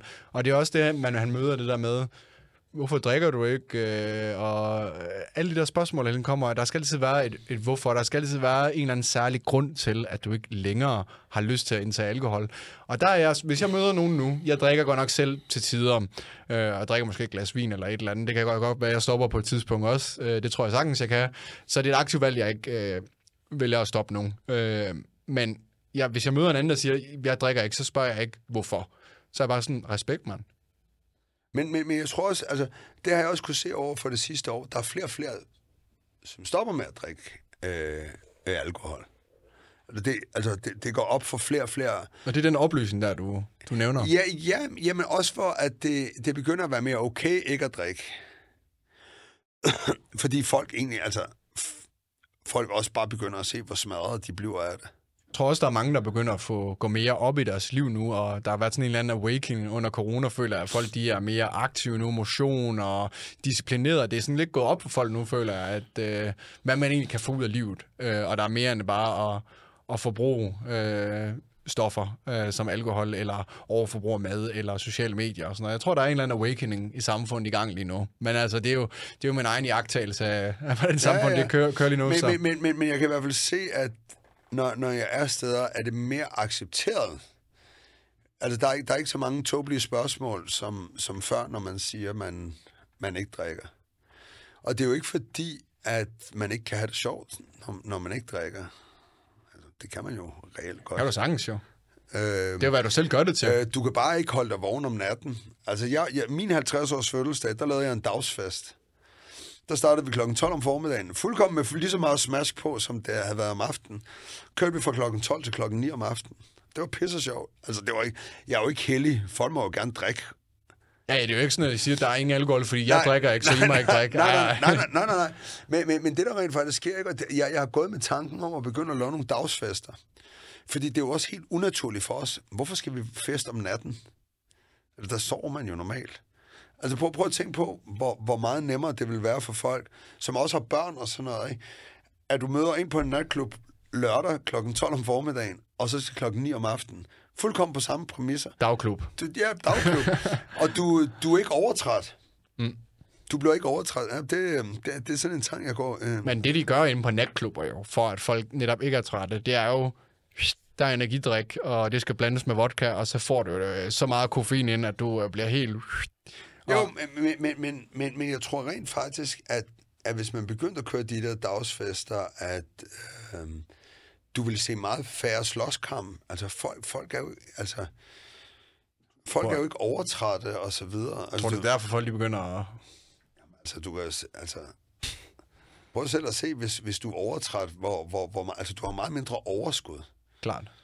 Søvn er vigtigt. Ja, ja, sø- søvn er pissevigtigt. Mega vigtigt. Jim, hvad... Jeg vil virkelig gerne have mere af din historie. Nu er vi, nu, ja. Ja. Det er nogle fede debatter, vi har, men jeg vil virkelig gerne høre mere om, hvad der så sker, efter du kommer ud, og hele din historie med, i det her miljø her. Altså, altså, da jeg kom ud af fængslet, Ja, altså, hvor du siger første gang, at der skulle du bare ud og handle igen. Øh, der skulle du ud og, og deal igen. Hvad sker der så øh, i den periode, til du kommer ind igen? Nå, men, jamen, jamen, der fortsatte jeg jo bare ufortrøden, ligesom, ligesom jeg havde gjort før. Hvor lang tid? Ni måneder. Ni måneder, Otte, så... otte, otte måneder, ja. så, hurtigt. så, så, så klappede fælden. Hvad sker der så anden gang, du kommer ind i fængsel? Jamen altså, min, min nuværende hustru vidste jo ikke, hvad jeg lavede.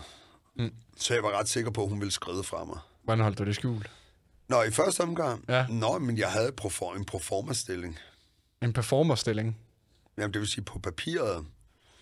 Altså, der, der var en virksomhed, som lå som om, at jeg var ansat der. Okay. Så det troede hun jo.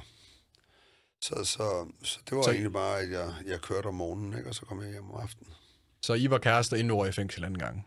Du mødte hende efter, du kom ud første gang. Ja, jeg mødte hende under min første dom. Og det er hende, du er stadig sammen med i dag. Ja. Det er fedt sådan noget. Ja, at, at ja. man finder øh, sin kærlighed og kan blive sammen. Det, der, det er en sjælden ting i dag. Ja, men det er, jo, det er også derfor, hun er en keeper. Um, men, men, men jeg var ret sikker på, jeg, jeg, jeg troede rent faktisk, hun ville skride fra mig, da jeg, da jeg kom ind anden gang. Uh, hun var gravid, og What? um, jeg, var, jeg var 37, og, og hun var 24, ikke? Og hun havde, man kan ligesom sige, hun havde hele livet foran sig. Mens jeg... måske Vidste du, hun var gravid, før du røg ind? Ja, ja, ja, ja. ja. Okay. Havde du nogen tanker om at stoppe, da du fandt ud af, at hun var gravid? Nej, Nej. nej. Men det tror jeg også først ændrer sig, når hun har født. At det ligesom går op for hende. Nej, fordi jeg havde jo en søn for tidligere ægteskab. Okay. Altså det her, det var det, jeg lavede. Det var ja. min livsstil. Øh, øh, du skal også tænke på nogle gange, ikke? Altså, prøv at se det med religiøse mennesker. Hvis, hvis, du, hvis du går omkring folk, der tænker ligesom dig, så kan du fastholde dig i, at den tankegang, du har, er rigtig. Hvis du lægger mærke til rigtig meget religiøse mennesker, de går alle sammen, alle sammen i den samme gruppe. Ja, fordi, fordi det er jo udfordrende at møde nogle andre, der tænker anderledes. Jo, jamen, men, fordi så kan du også ligesom hele tiden blive bekræftet i, at de her tanker, du har, de Det er det ikke er forkerte. Ja. Og, og sådan, var, sådan gjorde jeg jo også. Jeg var jo også omgivet af mennesker, der tænkte sådan, som jeg tænkte. Sådan så, at så, så, så dem, du spejler dig i, deres tankemønster ikke er langt fra dit eget, så ser man jo heller ikke, at de tanker, man har, er, er helt på månen nogle gange, vel? Så hvad sker der så i... Når man, nej, du finder ud af, at hun er gravid, og du er inde i fængslet. Hvad går der så igennem? nej, nej, nej, nej, nej. Jeg vidste det, inden jeg kom i Ja, fængsel. men hvad sker der så, da du får din dom, og du kommer ind i fængsel anden gang? Jamen, jamen, Hvad tænker du så der? Hvad, hvad, skal der, hvad, hvad, hvad tænker Jim så i den alder? Hvad skal, hvad skal der så ske med hans liv nu? Fordi du har ændret banen nu. nej, nej, nej. Jeg, jeg, jeg ændrer først bane, da hun ligesom sætter mig et ultimatum af. Okay. At øh, hun siger, hun gerne vil vente på mig, men jeg skal garantere hende, at jeg ikke kommer i fængsel igen. Og, øh, og jeg skal tage mig en uddannelse. Og det her med at tage en uddannelse er jo en kæmpe udfordring for mig. Men hun siger, at vi er simpelthen nødt til at finde en måde, det, det kan virke på. Og vi starter sådan helt fra bunden af med, at jeg begynder at læse nogle børnebøger. Jeg skriver til hende, den eneste måde, vi kan kommunikere på, det er med brevudveksling. Så jeg sender brev til hende, hun sender brev til mig, og så sætter hun mine brev retur med rettelser, med grammatiske fejl og så videre. Og, øh, og så stille og roligt, så begynder det at, at gøre, at jeg læser større bøger og mere udfordrende bøger, og, øh, og da jeg så har fået dom, så har jeg sådan ligesom det, det her det har været en proces, der har været i gang et halvt år, hvor jeg bliver bedre og bedre til at læse, min, min skrivning bliver bedre. Øh, så da jeg får dom, så siger hun, nu kan jeg godt gå i klar, gang med min, min HF. Og, øh, og så starter jeg med at få dansk på A-niveau og samfundsfag på C-niveau.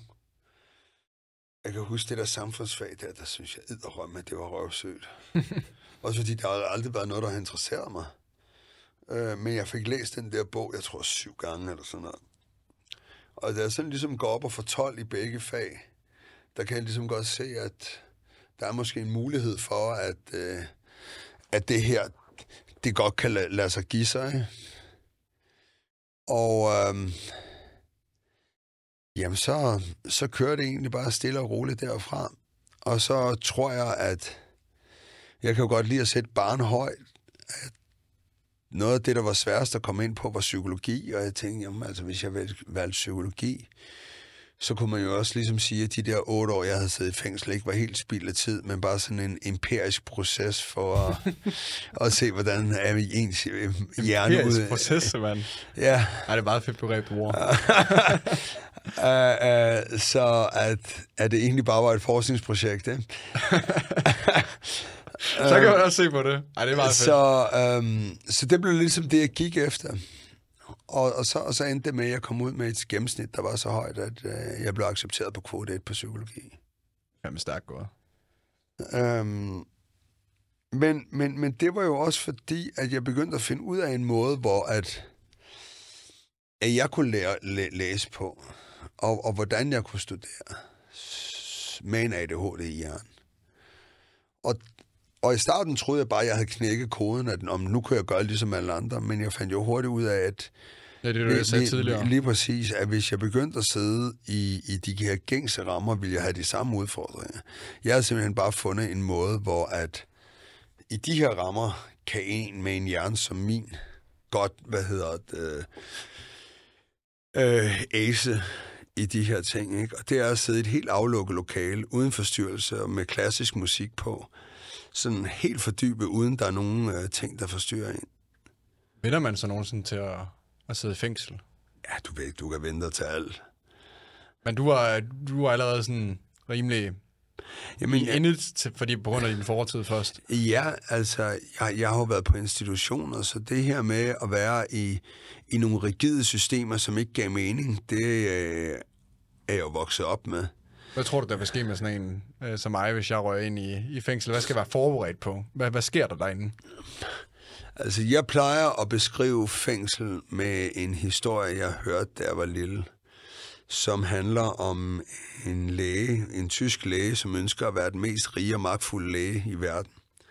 Så han begynder at lave nogle ritualer, Og op af helvede kommer der en dæmon, og de sætter sig så til forhandlingsbordet, og de bliver enige om, at han får sit ønske opfyldt, mod at han øh, vil spille backgammon med djævlen til evig tid. Og han går med til det, han skruer under sit blod, dæmonen går ned igen, og i lægens tid på jorden begynder han ligesom at studere, hvordan helvede ser ud. Bare sådan, at han kan være forberedt. Han begynder at prøve at studere, hvordan satan ser ud, sådan så han kan være forberedt. Da han sådan er omkring 100 år gammel, så dør han af naturlige årsager, og dæmonen kommer op for at hente ham. Og de går ned i helvede, og ja, det er slemt, men på ingen måde så slemt, som han havde forestillet sig. Og han sætter sig foran djævlen, og ja, ja, han er slem, men på ingen måde så slem, som han havde forestillet sig. Og så skal de begynde at spille backgammon. Så finder han ud af, at djævlen han er dum. Sådan er der at sidde i fængsel. Ja, var. Sådan kan man også forklare det. Sådan kan man rigtig ja, godt forklare ja, det. Ja. Sådan kan man også forklare det. Øhm, nej, det er... Du, du er fanget i et rigidt, dumt system, som på ingen måde giver mening. Altså, der er intet af det, du gør, giver, der giver mening. Det er bare dumhed. Og det er derfor, jeg siger, at som systemet er nu, gør det ikke noget godt, tværtimod. Hvordan var det, øh, altså også når du havde, øh, du har to sønner, ikke?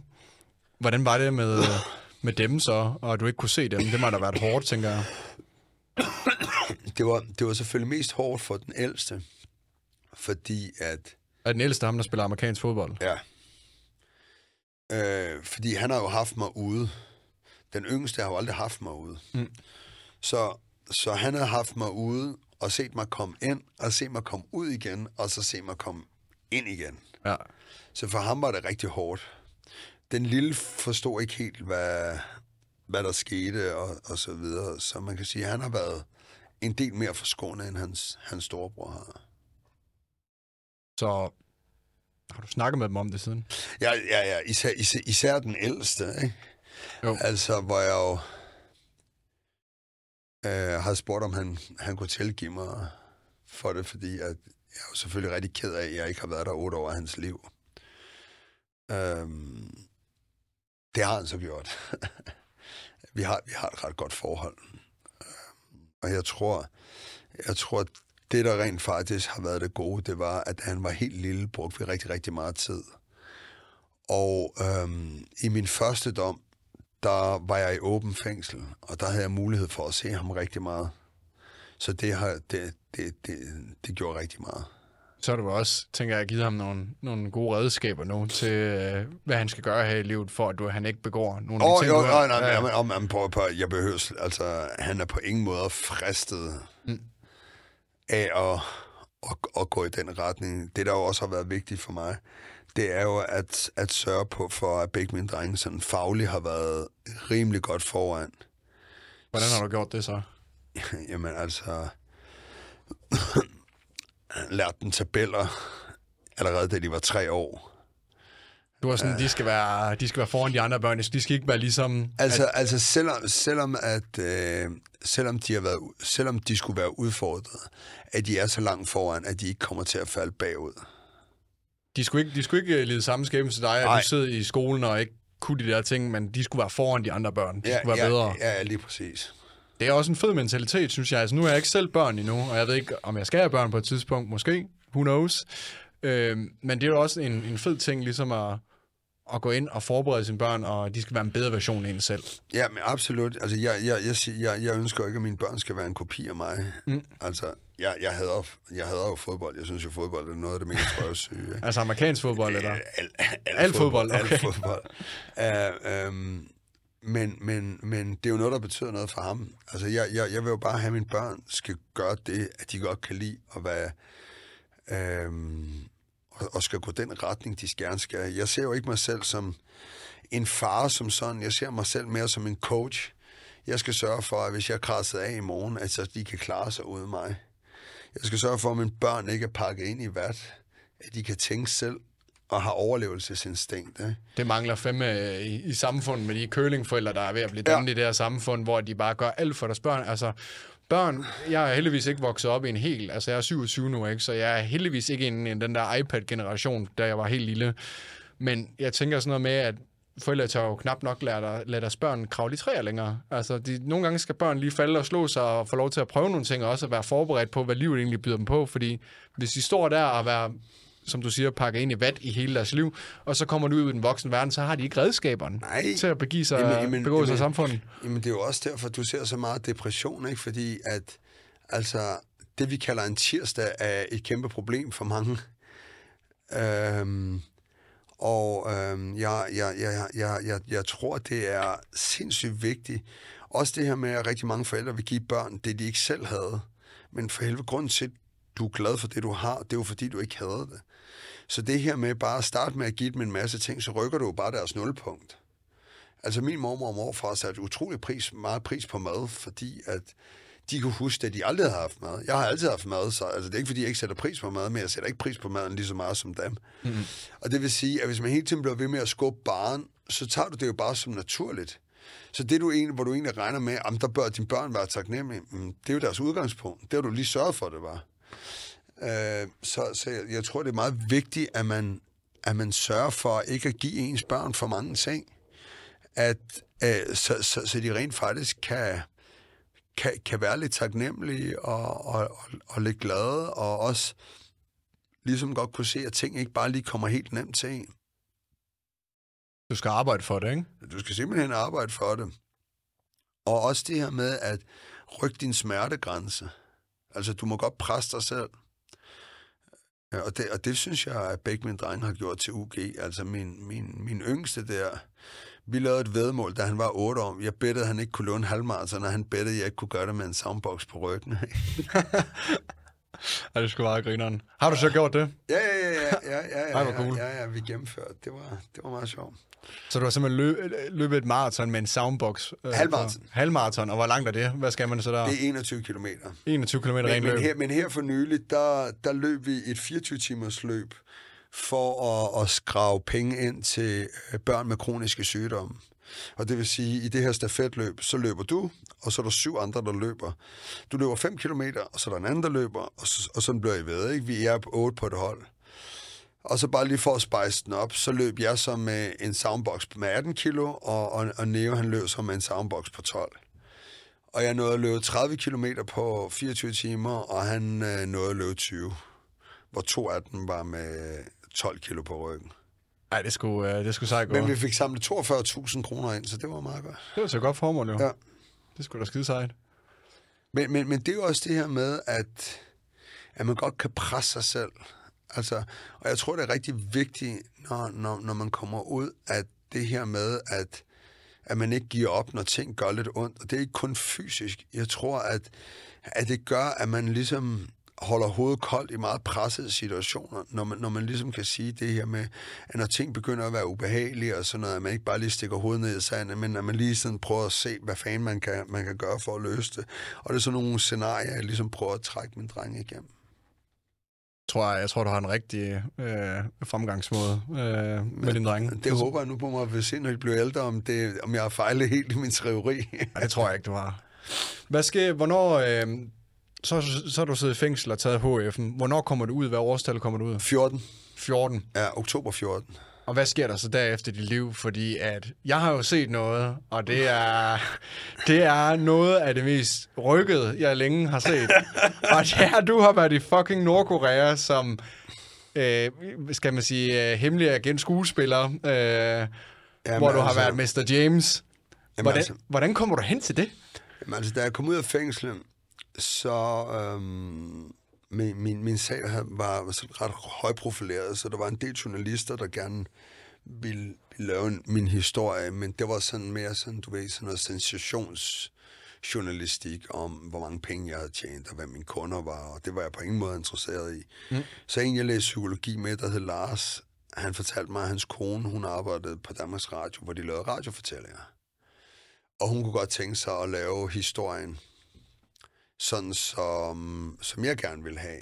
Fordi at, altså, og ligesom angive alle dine gamle kunder, øh, det Not du gonna ikke. happen. Nej, men du kan jo, altså, altså og, og selvom hvis det gjorde, det ville jo ikke gøre verden til et bedre sted. Mm. Så det, jeg tænkte, det var, at hvis jeg skulle lave noget, så ville jeg jo hellere, det der, jeg tror, der kunne være interessant for mange, det var jo ligesom at sige, hvad er det, der gør, at folk bliver kriminelle, og hvad der er endnu mere interessant, hvad fanden er det, der skal gøre, at de stopper med at blive kriminelle. Og så en, jeg læste psykologi med, der hed Lars, han fortalte mig så, at hans, hans kæreste Hanne, hun arbejdede på Danmarks Radio, hvor hun lavede radiofortællinger. Og hun var interesseret i at lave det på den måde.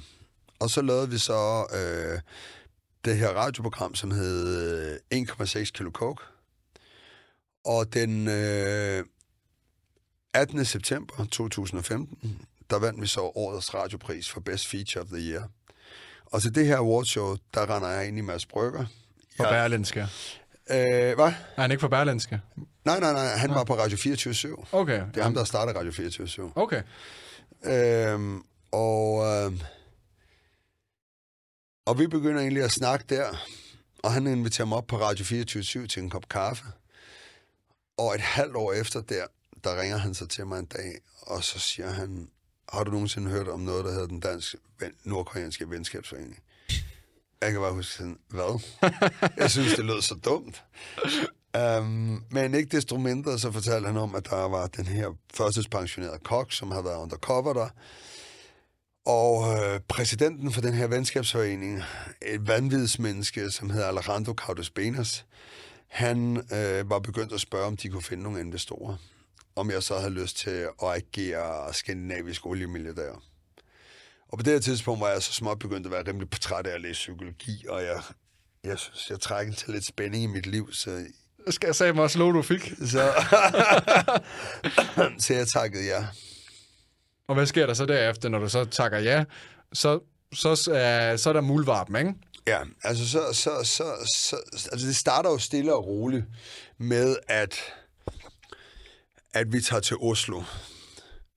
Altså, vi ved jo ikke i starten, hvad fanden, hvad fanden det er, de vil investere i. Men det kommer hurtigt frem, at de kan tilbyde våben, og de kan tilbyde metafetamin, og man kan ligesom sige, at jeg tror rent faktisk, at det i Oslo er den sidste del af filmen, fordi jeg får jo at vide, at Ulrik han vil jo egentlig gerne bare påvise, at den her venskabsforening øh, ikke har rent mel i posen. Og det kan man ligesom sige, det får vi jo ligesom bekræftet. Øh, så, så jeg tror ligesom, det er det indtil at jeg nogle måneder efter møder Mads Brygger op i Pæsranden, Lars Bjørnstræde, hvor han siger, ej, var det sjovt, jeg går her med Peter, produceren, og vi tænker, det kunne da være meget sjovt at se, hvad der sker, hvis du nu siger, at du kunne være interesseret i at købe de her ting. Så det næste møde, det foregår så i Madrid, hvor vi flyver ned, igen skjult kameraer, skjulte mikrofoner og så videre, hvor at jeg så siger, at jeg kunne egentlig godt tænke mig at investere i de her ting. Og så er det næste spring så, at vi skal til Nordkorea og mødes med efterretningstjenesten dernede.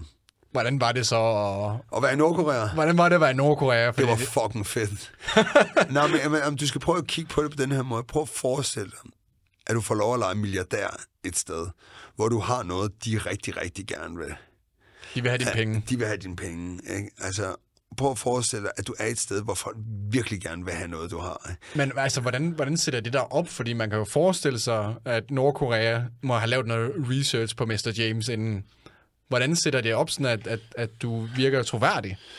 Jamen, øh, vi tog bare chancen.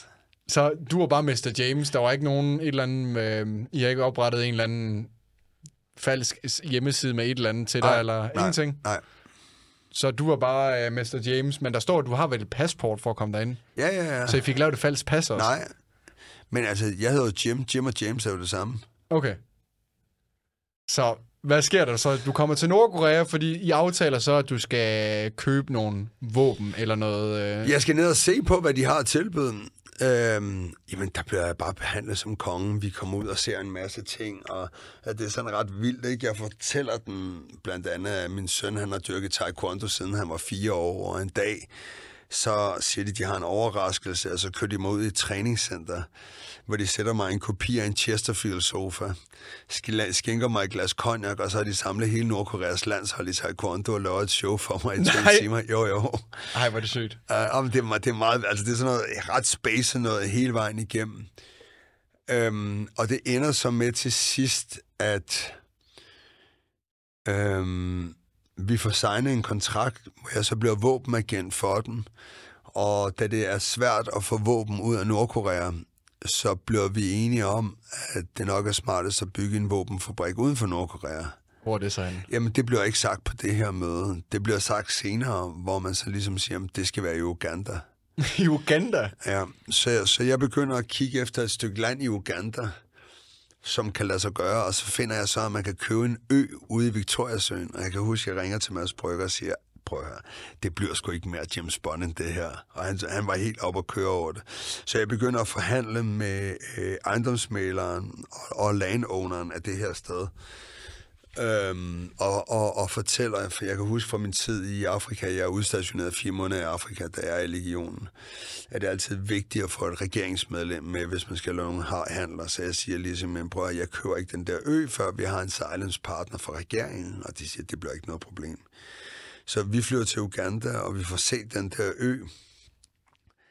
Øhm, Jamen, jamen, altså, hele projektet bliver bare mere og mere vanvittigt. Jamen, er der slet ikke noget Altså, jeg, så tænker jeg, der er slet ikke noget research forbundet med nogen af parterne. Sådan, hvem er ham her, der vil købe de her ting? Er han god for de her penge? Der er, der er slet ikke nogen, der laver research på det. Nej.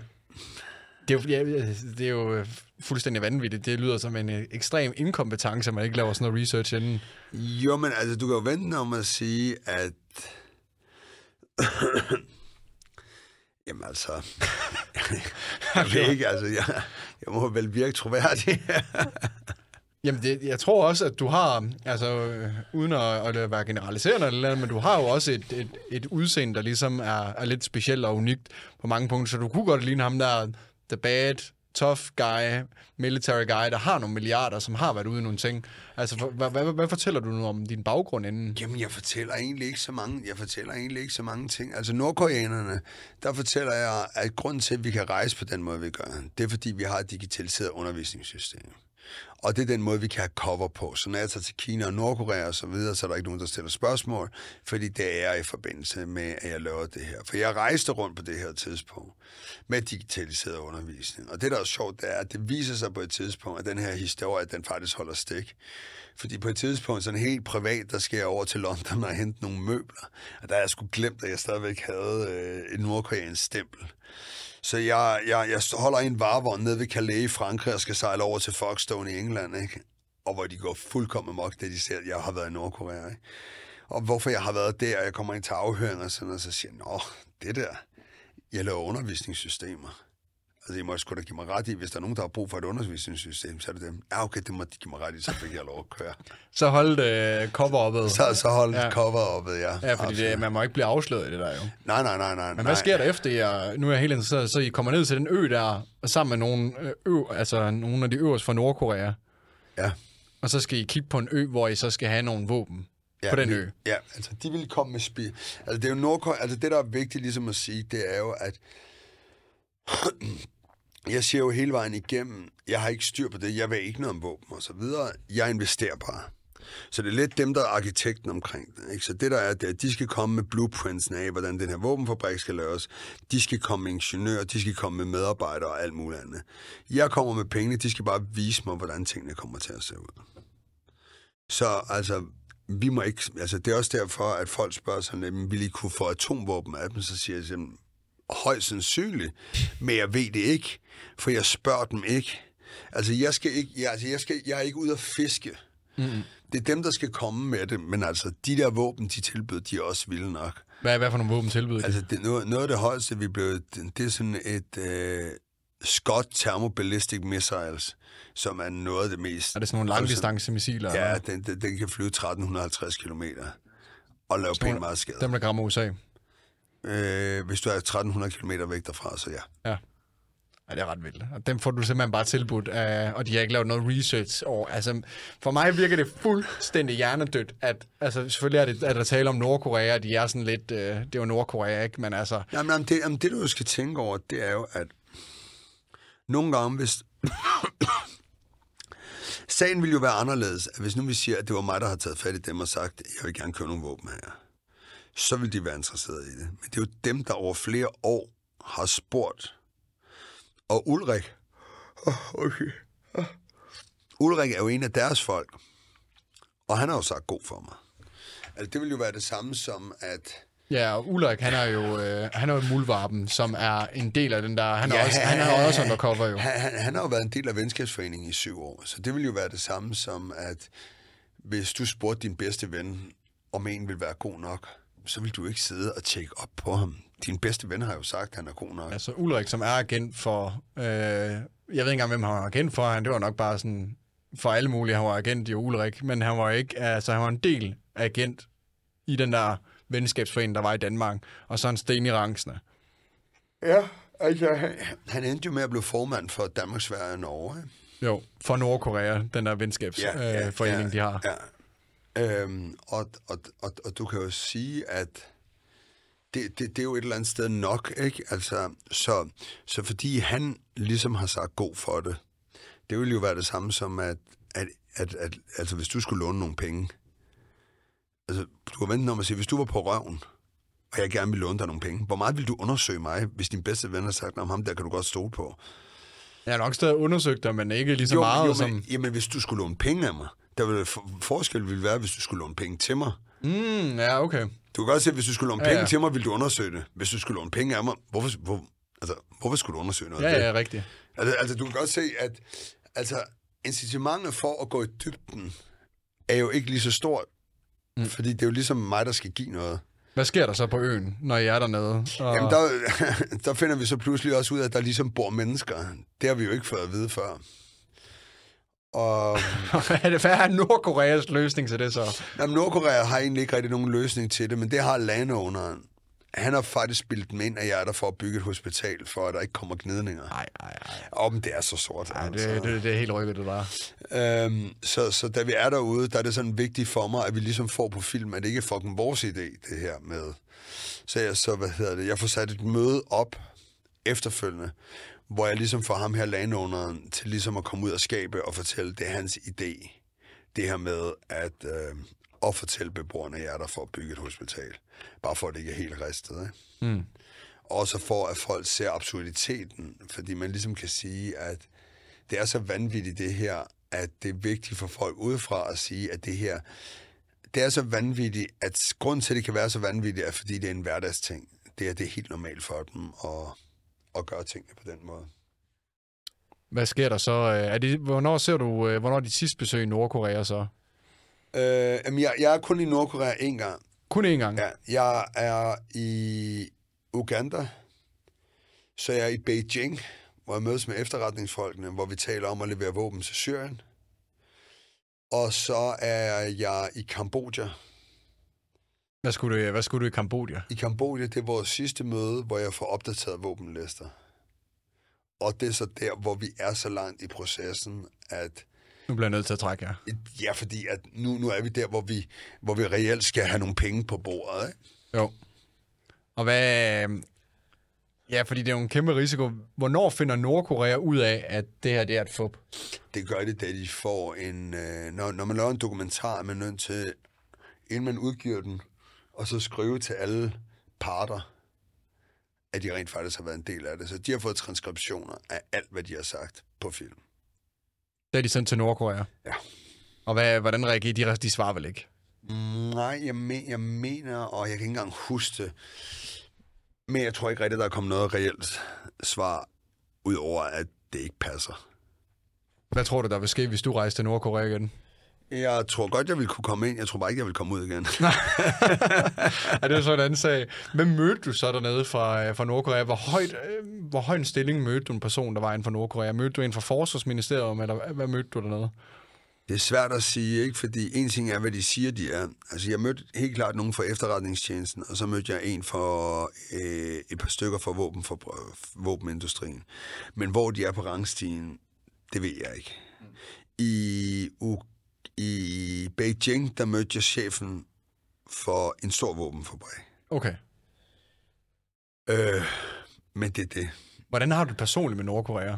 Altså, hvad synes du om den måde, Kim Jong-un han kører landet på dernede? Jamen altså... Hvis du har læst lidt om, øh, Jamen, nu har du jo været der jo. Jamen, at, at have været der, det giver mig ikke noget billede, fordi jeg Nej, har det er jo finpoleret, det Ja, hele. ja, altså, jeg, jeg har jo set det, de gerne vil have, jeg skulle se, ikke? Jo.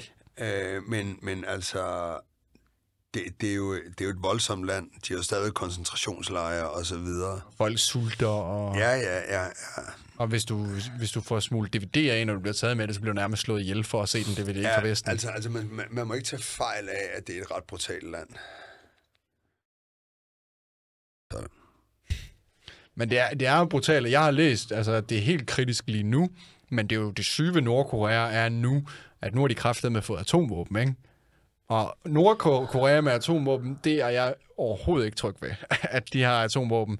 Og især Kim Jong-un, med, øh, der sidder med knappen, ikke? Hvad tænker du om det? mange andre vanvittige mennesker, som, øh, som har det, og jeg tror helt personligt, at han ikke gør noget uden at have fået Kina eller Ruslands velsignelse. Så jeg tror ikke, at man skal være så bange for det som sådan. Andet end det selvfølgelig virker vanvittigt. Men jeg tror ikke, han tør ikke at gøre noget, uden at de har sagt okay for det. Hvad var indtrykket af dig af de der høje embedsmænd? Nå, men jamen... jamen Hvordan altså... var de som mennesker? Jamen, øh, jeg havde det jo sjovt med dem. Altså, altså, De drikker meget alkohol dernede. Det gør de, og de kan heller ikke tåle det. altså, det, der kan man jo ligesom sige, at min baggrund kommer ind. Altså for det første, de vejer måske 60 kilo, ikke? Jeg vejer 90. Jeg kan drikke, drikke ret store mængder alkohol. Øh, og, og asiater har jo svært ved at nedbryde alkohol. Og man kan ligesom sige, at den verden, jeg kommer fra, der har man jo også sådan, at uanset hvad, taler man ikke over, så, så, så alle de her ting kom ind som en rigtig god fordel, da jeg var sammen med dem. Var du ikke, øh, du var ikke nervøs på noget tidspunkt om at expose dig selv, eller Nej, at du, dit cover nej. ville blive afsløret? Nej, øh, det der også var godt, det var jo sådan lidt ligesom, at Ulrik gav os og mig også rigtig god plads til at være mig. Så, så det var ikke sådan, at, at, at, at, at jeg sådan skulle, øh, hvad hedder det, øh, altså, at jeg var nervøs for, at han sagde nogle ting, som, så, så jeg, jeg, jeg synes rent faktisk, det var, det var rimelig nemt. Hvad sker der efter, du er, det ligesom kommer ud? Øh, hvad ender det i dit liv, at det er, at de lige pludselig udgiver den der dokumentar om Nordkorea? Åh, oh, jamen, Det må have været vildt. Ja, jeg, jeg har skrevet en bog, Ja. som er blevet en bestseller. Både i Danmark og i Polen, sjovt nok. Med Polen? Alle lande. Øhm, så har jeg været med i en dansk tv-serie, der hedder DNA, hvor jeg har været med i sæson 2, og det var sjovt. Der var jeg nede i Prag og være med til at filme den. Hvad gik den ud på? Øh, øh, serien? Ja. Altså, var du skuespiller der Ja, ja. Okay. For at være ærlig, jeg har ikke fået set men jeg ved i hvert fald, at jeg spiller pimp i den. Du spiller sådan en uh, drug dealer pimp. Uh... Nej, ikke drug dealer, bare pimp. Okay, pimp, det er sådan en, der har Eh, styr på, eh, styr på luderen. Og... Ja, ja, ja. Altså, jeg, jeg, jeg kører luder af romanske menneskesmuglere. Okay. Fed rolle. Ja. øh, og det er så med, hvad hedder det, hvad hedder hun, Olivia Juf, og så, hvad hedder det, Anders Bertelsen. Mm. Øh, så det var, det, det, det, det, det, det, var, det var ret sjovt at prøve at lave det. Og så har jeg lavet nogle podcasts, ikke? Og så har jeg jo bare min egen virksomhed ved siden af også. Og det er jo fysioterapeut, ikke? Ja, man siger, man, man, man søger fysioterapi, ja. Og det er det, det er det, du tjener penge på nu primært. Ja, Er du glad for det så? ja, ja, ja. Du elsker at lave det. Jamen altså, jeg, jeg, tro, jeg tror, jeg er på den her måde, at netop fordi jeg har haft sådan nogle hårde år, da jeg var yngre, så har jeg det bare sådan lidt, at alt, der ikke er som det er godt. Al- Alt det nye, som det nye liv, du ligesom har nu, at det Nå, er... men jeg, jeg, jeg, kunne, jeg kunne faktisk også godt lide mit liv øh, øh, øh, før. Du slår mig lidt som sådan en adrenalin-junkie. Lidt ligesom, jeg er også lidt adrenalin-junkie, men du slår mig bare som en ekstrem version af det, hvilket er fedt, fordi at du elsker, når der er action, og når der sker noget, Ja, ja, når man ja. oplever noget. Ja. Og det er også derfor, du står i så skarp form, kan jeg forestille mig, fordi du, kan, du vil jo ikke sidde stille, du, du skal ud og bruge din krop, der skal ske noget, livet skal ikke være kedeligt. Nej, nej, nej, nej, nej det, jeg tror, det er vigtigt at holde sig i gang. Ikke? Altså, jeg står op klokken 4 om morgenen, så sidder jeg lige og arbejder i 45 minutter, så smutter jeg over og træner indtil klokken 7, ikke? så går jeg lige hjem og sover en time, og så kører min dag. Fedt. Og det er... Du har ikke altid haft den disciplin, har du det? Nej, Hvordan, øh, hvordan har du opbygget det? Hvad har inspireret dig til det? Jamen, jeg tror altså, at jeg har haft mulighed for sådan ligesom at kigge på en masse ting, ikke? Altså, øh, jeg har haft tid til sådan at tænke over en masse ting. øh, sådan noget med, altså det er også en ting, vi bruger derhjemme, ikke? at vi prøver at lade være at kigge alt for meget på vores telefoner. Prøver sådan at sidde og snakke sammen derhjemme, ikke? Prøver sådan ligesom at sige, altså begynder sådan at kigge på en masse ting, ikke? Hvad virker for dig, hvad virker ikke for dig, hvordan optimerer du bedst, hvordan, hvordan arbejder du bedst, hvordan fungerer du bedst, hvad virker for dig, hvad, hvad skal du have at spise, hvordan, hvilken kost virker bedst for dig, så du performer bedst, sådan hele vejen igennem. Bare begynder sådan at tænke på, okay, hvordan kan jeg være den bedste udgave af, af mig selv, uden det går hen og bliver manisk. Føler du, at du er den bedste udgave af dig selv nu? Jeg føler, jeg er på, godt på vej derhen. Men du er der ikke helt nu? Man kan jo altid blive Man kan altid blive bedre, ikke? Ja. ja. Der er altid et eller andet, man kan gøre. Der er altid en eller anden justering, man kan gøre. Uh... Men, men, men jeg tror, det er vigtigt, altså fordi at... Jeg tror, mange gange så har man sådan lidt, at det er for besværligt. I sted, hvor jeg har det meget med, at det, det kan sgu godt lade sig gøre. Og, så, og så ligesom, når man, når man så ligesom er kommet over den hurdle, ikke? Man kan jo lidt sige det som, vil du hellere have, at ja, det er besværligt, men det er kraftet, men det er også besværligt, hvis du er doven og overvægtig, så er det jo også besværligt på en anden måde. Ma- ma- meget. Så hvilken form for besværlighed vil du have? Lige præcis, og det du egentlig finder ud af, det er, når du har løst de her, hvor, hvor, hvor, hvor, hvor meget mere overskud du faktisk begynder at have. Altså, øh, jeg, sy- jeg synes, jeg har ret meget overskud til rigtig mange ting. Fordi jeg netop... Jeg er blevet bedre til sådan også at sådan strømligne min dag, ikke? Ligesom starte op med at sige, hvad fanden skal jeg lø- løbe i løbet af dagen? Sådan ligesom få det ned i punktform, så man ikke hele tiden render og slukker ildebrand.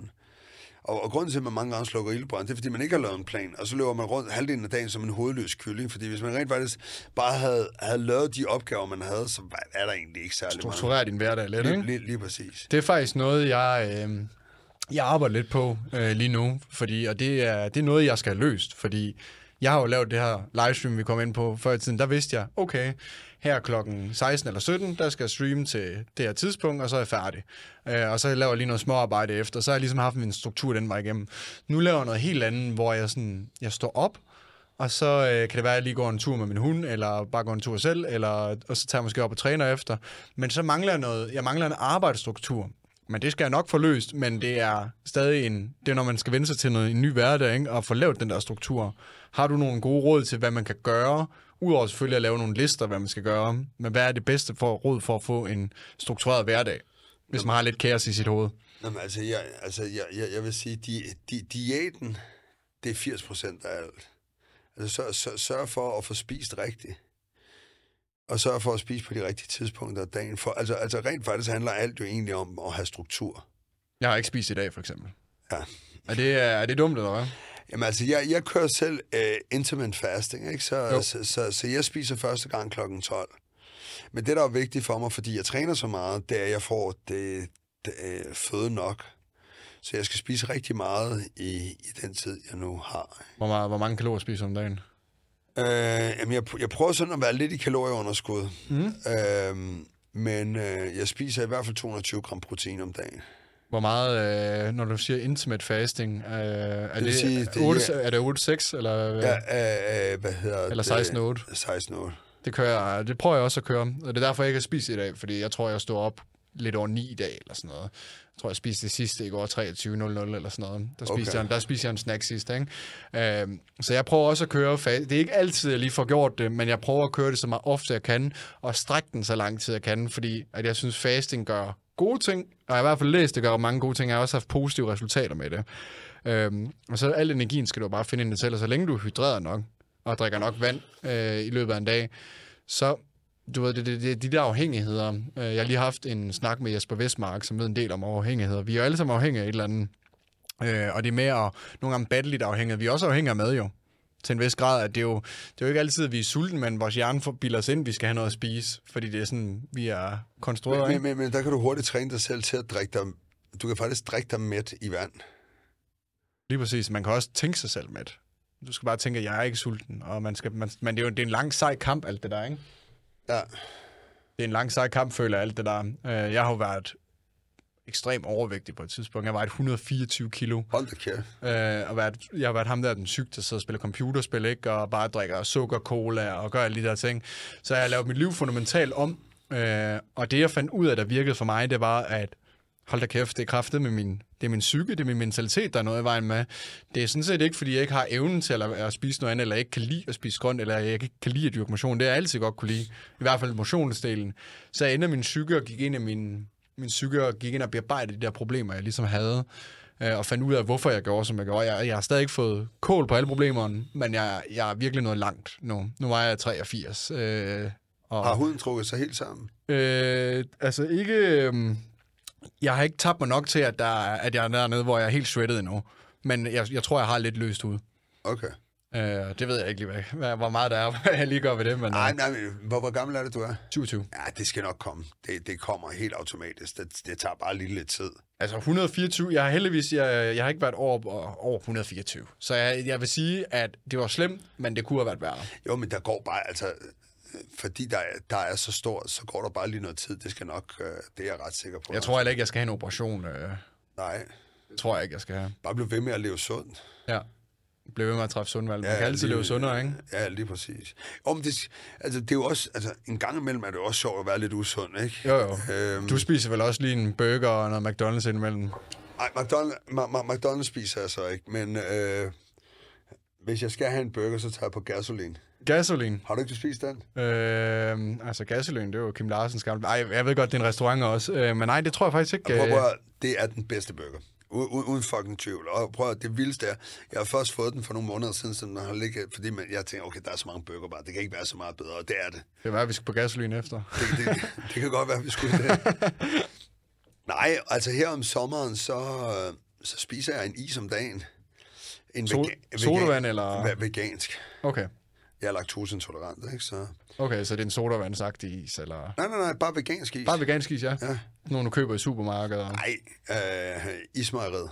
Ismejeriet. Okay, ja, det er selvfølgelig København, der er jo mange veganere. Men der er også på, altså der er jo... Øh, alle der snakker med mælk, det er jo også interessant, jo. Øh, det, kan jeg, det kan jeg også snakke om i en del tid. Øhm, så ja, Ja. Så, øh, så du spiser ikke mælk overhovedet? Øh, og det er ærgerligt, for jeg er kæmpe fan af fløde. Ja, og ost, ikke? Nej, nej, nej, nej, nej. Oh, oh, jo, på pizza og sådan noget. Men ikke, ikke almindelig ost. Nej, nej, nej, Hvad med ost på burger? Og... nej. Mm. Ost på pizza, mozzarella, Ja. yes, that's it. Altså også i salat, ikke? Altså, Jo. Så jeg var i Torino her med min søn. Der, øh, der, der blev min laktose udfordret. Altså, Hvad sker der så i maven? Altså, er det bare... Men altså, hvis, hvis det ikke er så meget, så kan den godt nedbryde det. Det er, hvis det bliver for meget. At, altså, hvis jeg får for meget, at, at kroppen så ikke kan nedbryde det. Okay. Og så plus, jeg spiser heller ikke hvidt brød normalt. Nej. Jeg spiser ikke hvidt brød, jeg spiser ikke pasta og sådan noget. Men altså, er du i Italien, så er du æder med en idiot, hvis du ikke spiser det, ikke? Så, så Ja, jeg har lige været i Sardinien, hvor der, altså, der er pizza og pasta der. Ja, ja, altså, og, så, og, så, og så havde jeg bare sådan lidt, så gør jeg det der, og så lader jeg være med at gøre det for meget, og så må det bare være det. Så øh, ingen ost, ingen mælk i hverdagen. Men hvad, altså, du, du får ikke øh, oppustet... Altså, hvis, hvis, Jo, du, hvis jeg får det. hvis du får meget af det, så begynder du at... Ja, ja, ja. har du ja. taget sådan nogle test med det? Nej, nej, men jeg ved det. Du ved det, Ja, du, ja, ja. din, din krop ja, ja, på det. Ja, ja, ja. Dit navn, Jim Latrache Kortrup. Det er lidt sjovt, synes jeg. Ja, det, øh, Udtaler det rigtigt? Ja, men Latras, det er fra min fars side, Kvartrup, det er fra min kones side. Da vi skulle giftes, var der ingen af os, der ville opgive vores efternavn, så derfor Latras Kvartrup. Okay, og Latrache, det kommer fra... Er det fransk? Øh, nej, det er faktisk arabisk. Arabisk? Ja. Okay. Min far, han er marokkaner. Marokkaner. Fedt. Jeg er nysgerrig, men jeg sagde det, så det er Latrache, det udtales. Ja, Men øh, så vil jeg slutte af og sige, Jim Latrache Kortrup, tusind tak for en fed samtale. ja jamen, det var en fornøjelse. Og øh, tak fordi du gad være med. Men selvfølgelig. Kæmpe fornøjelse.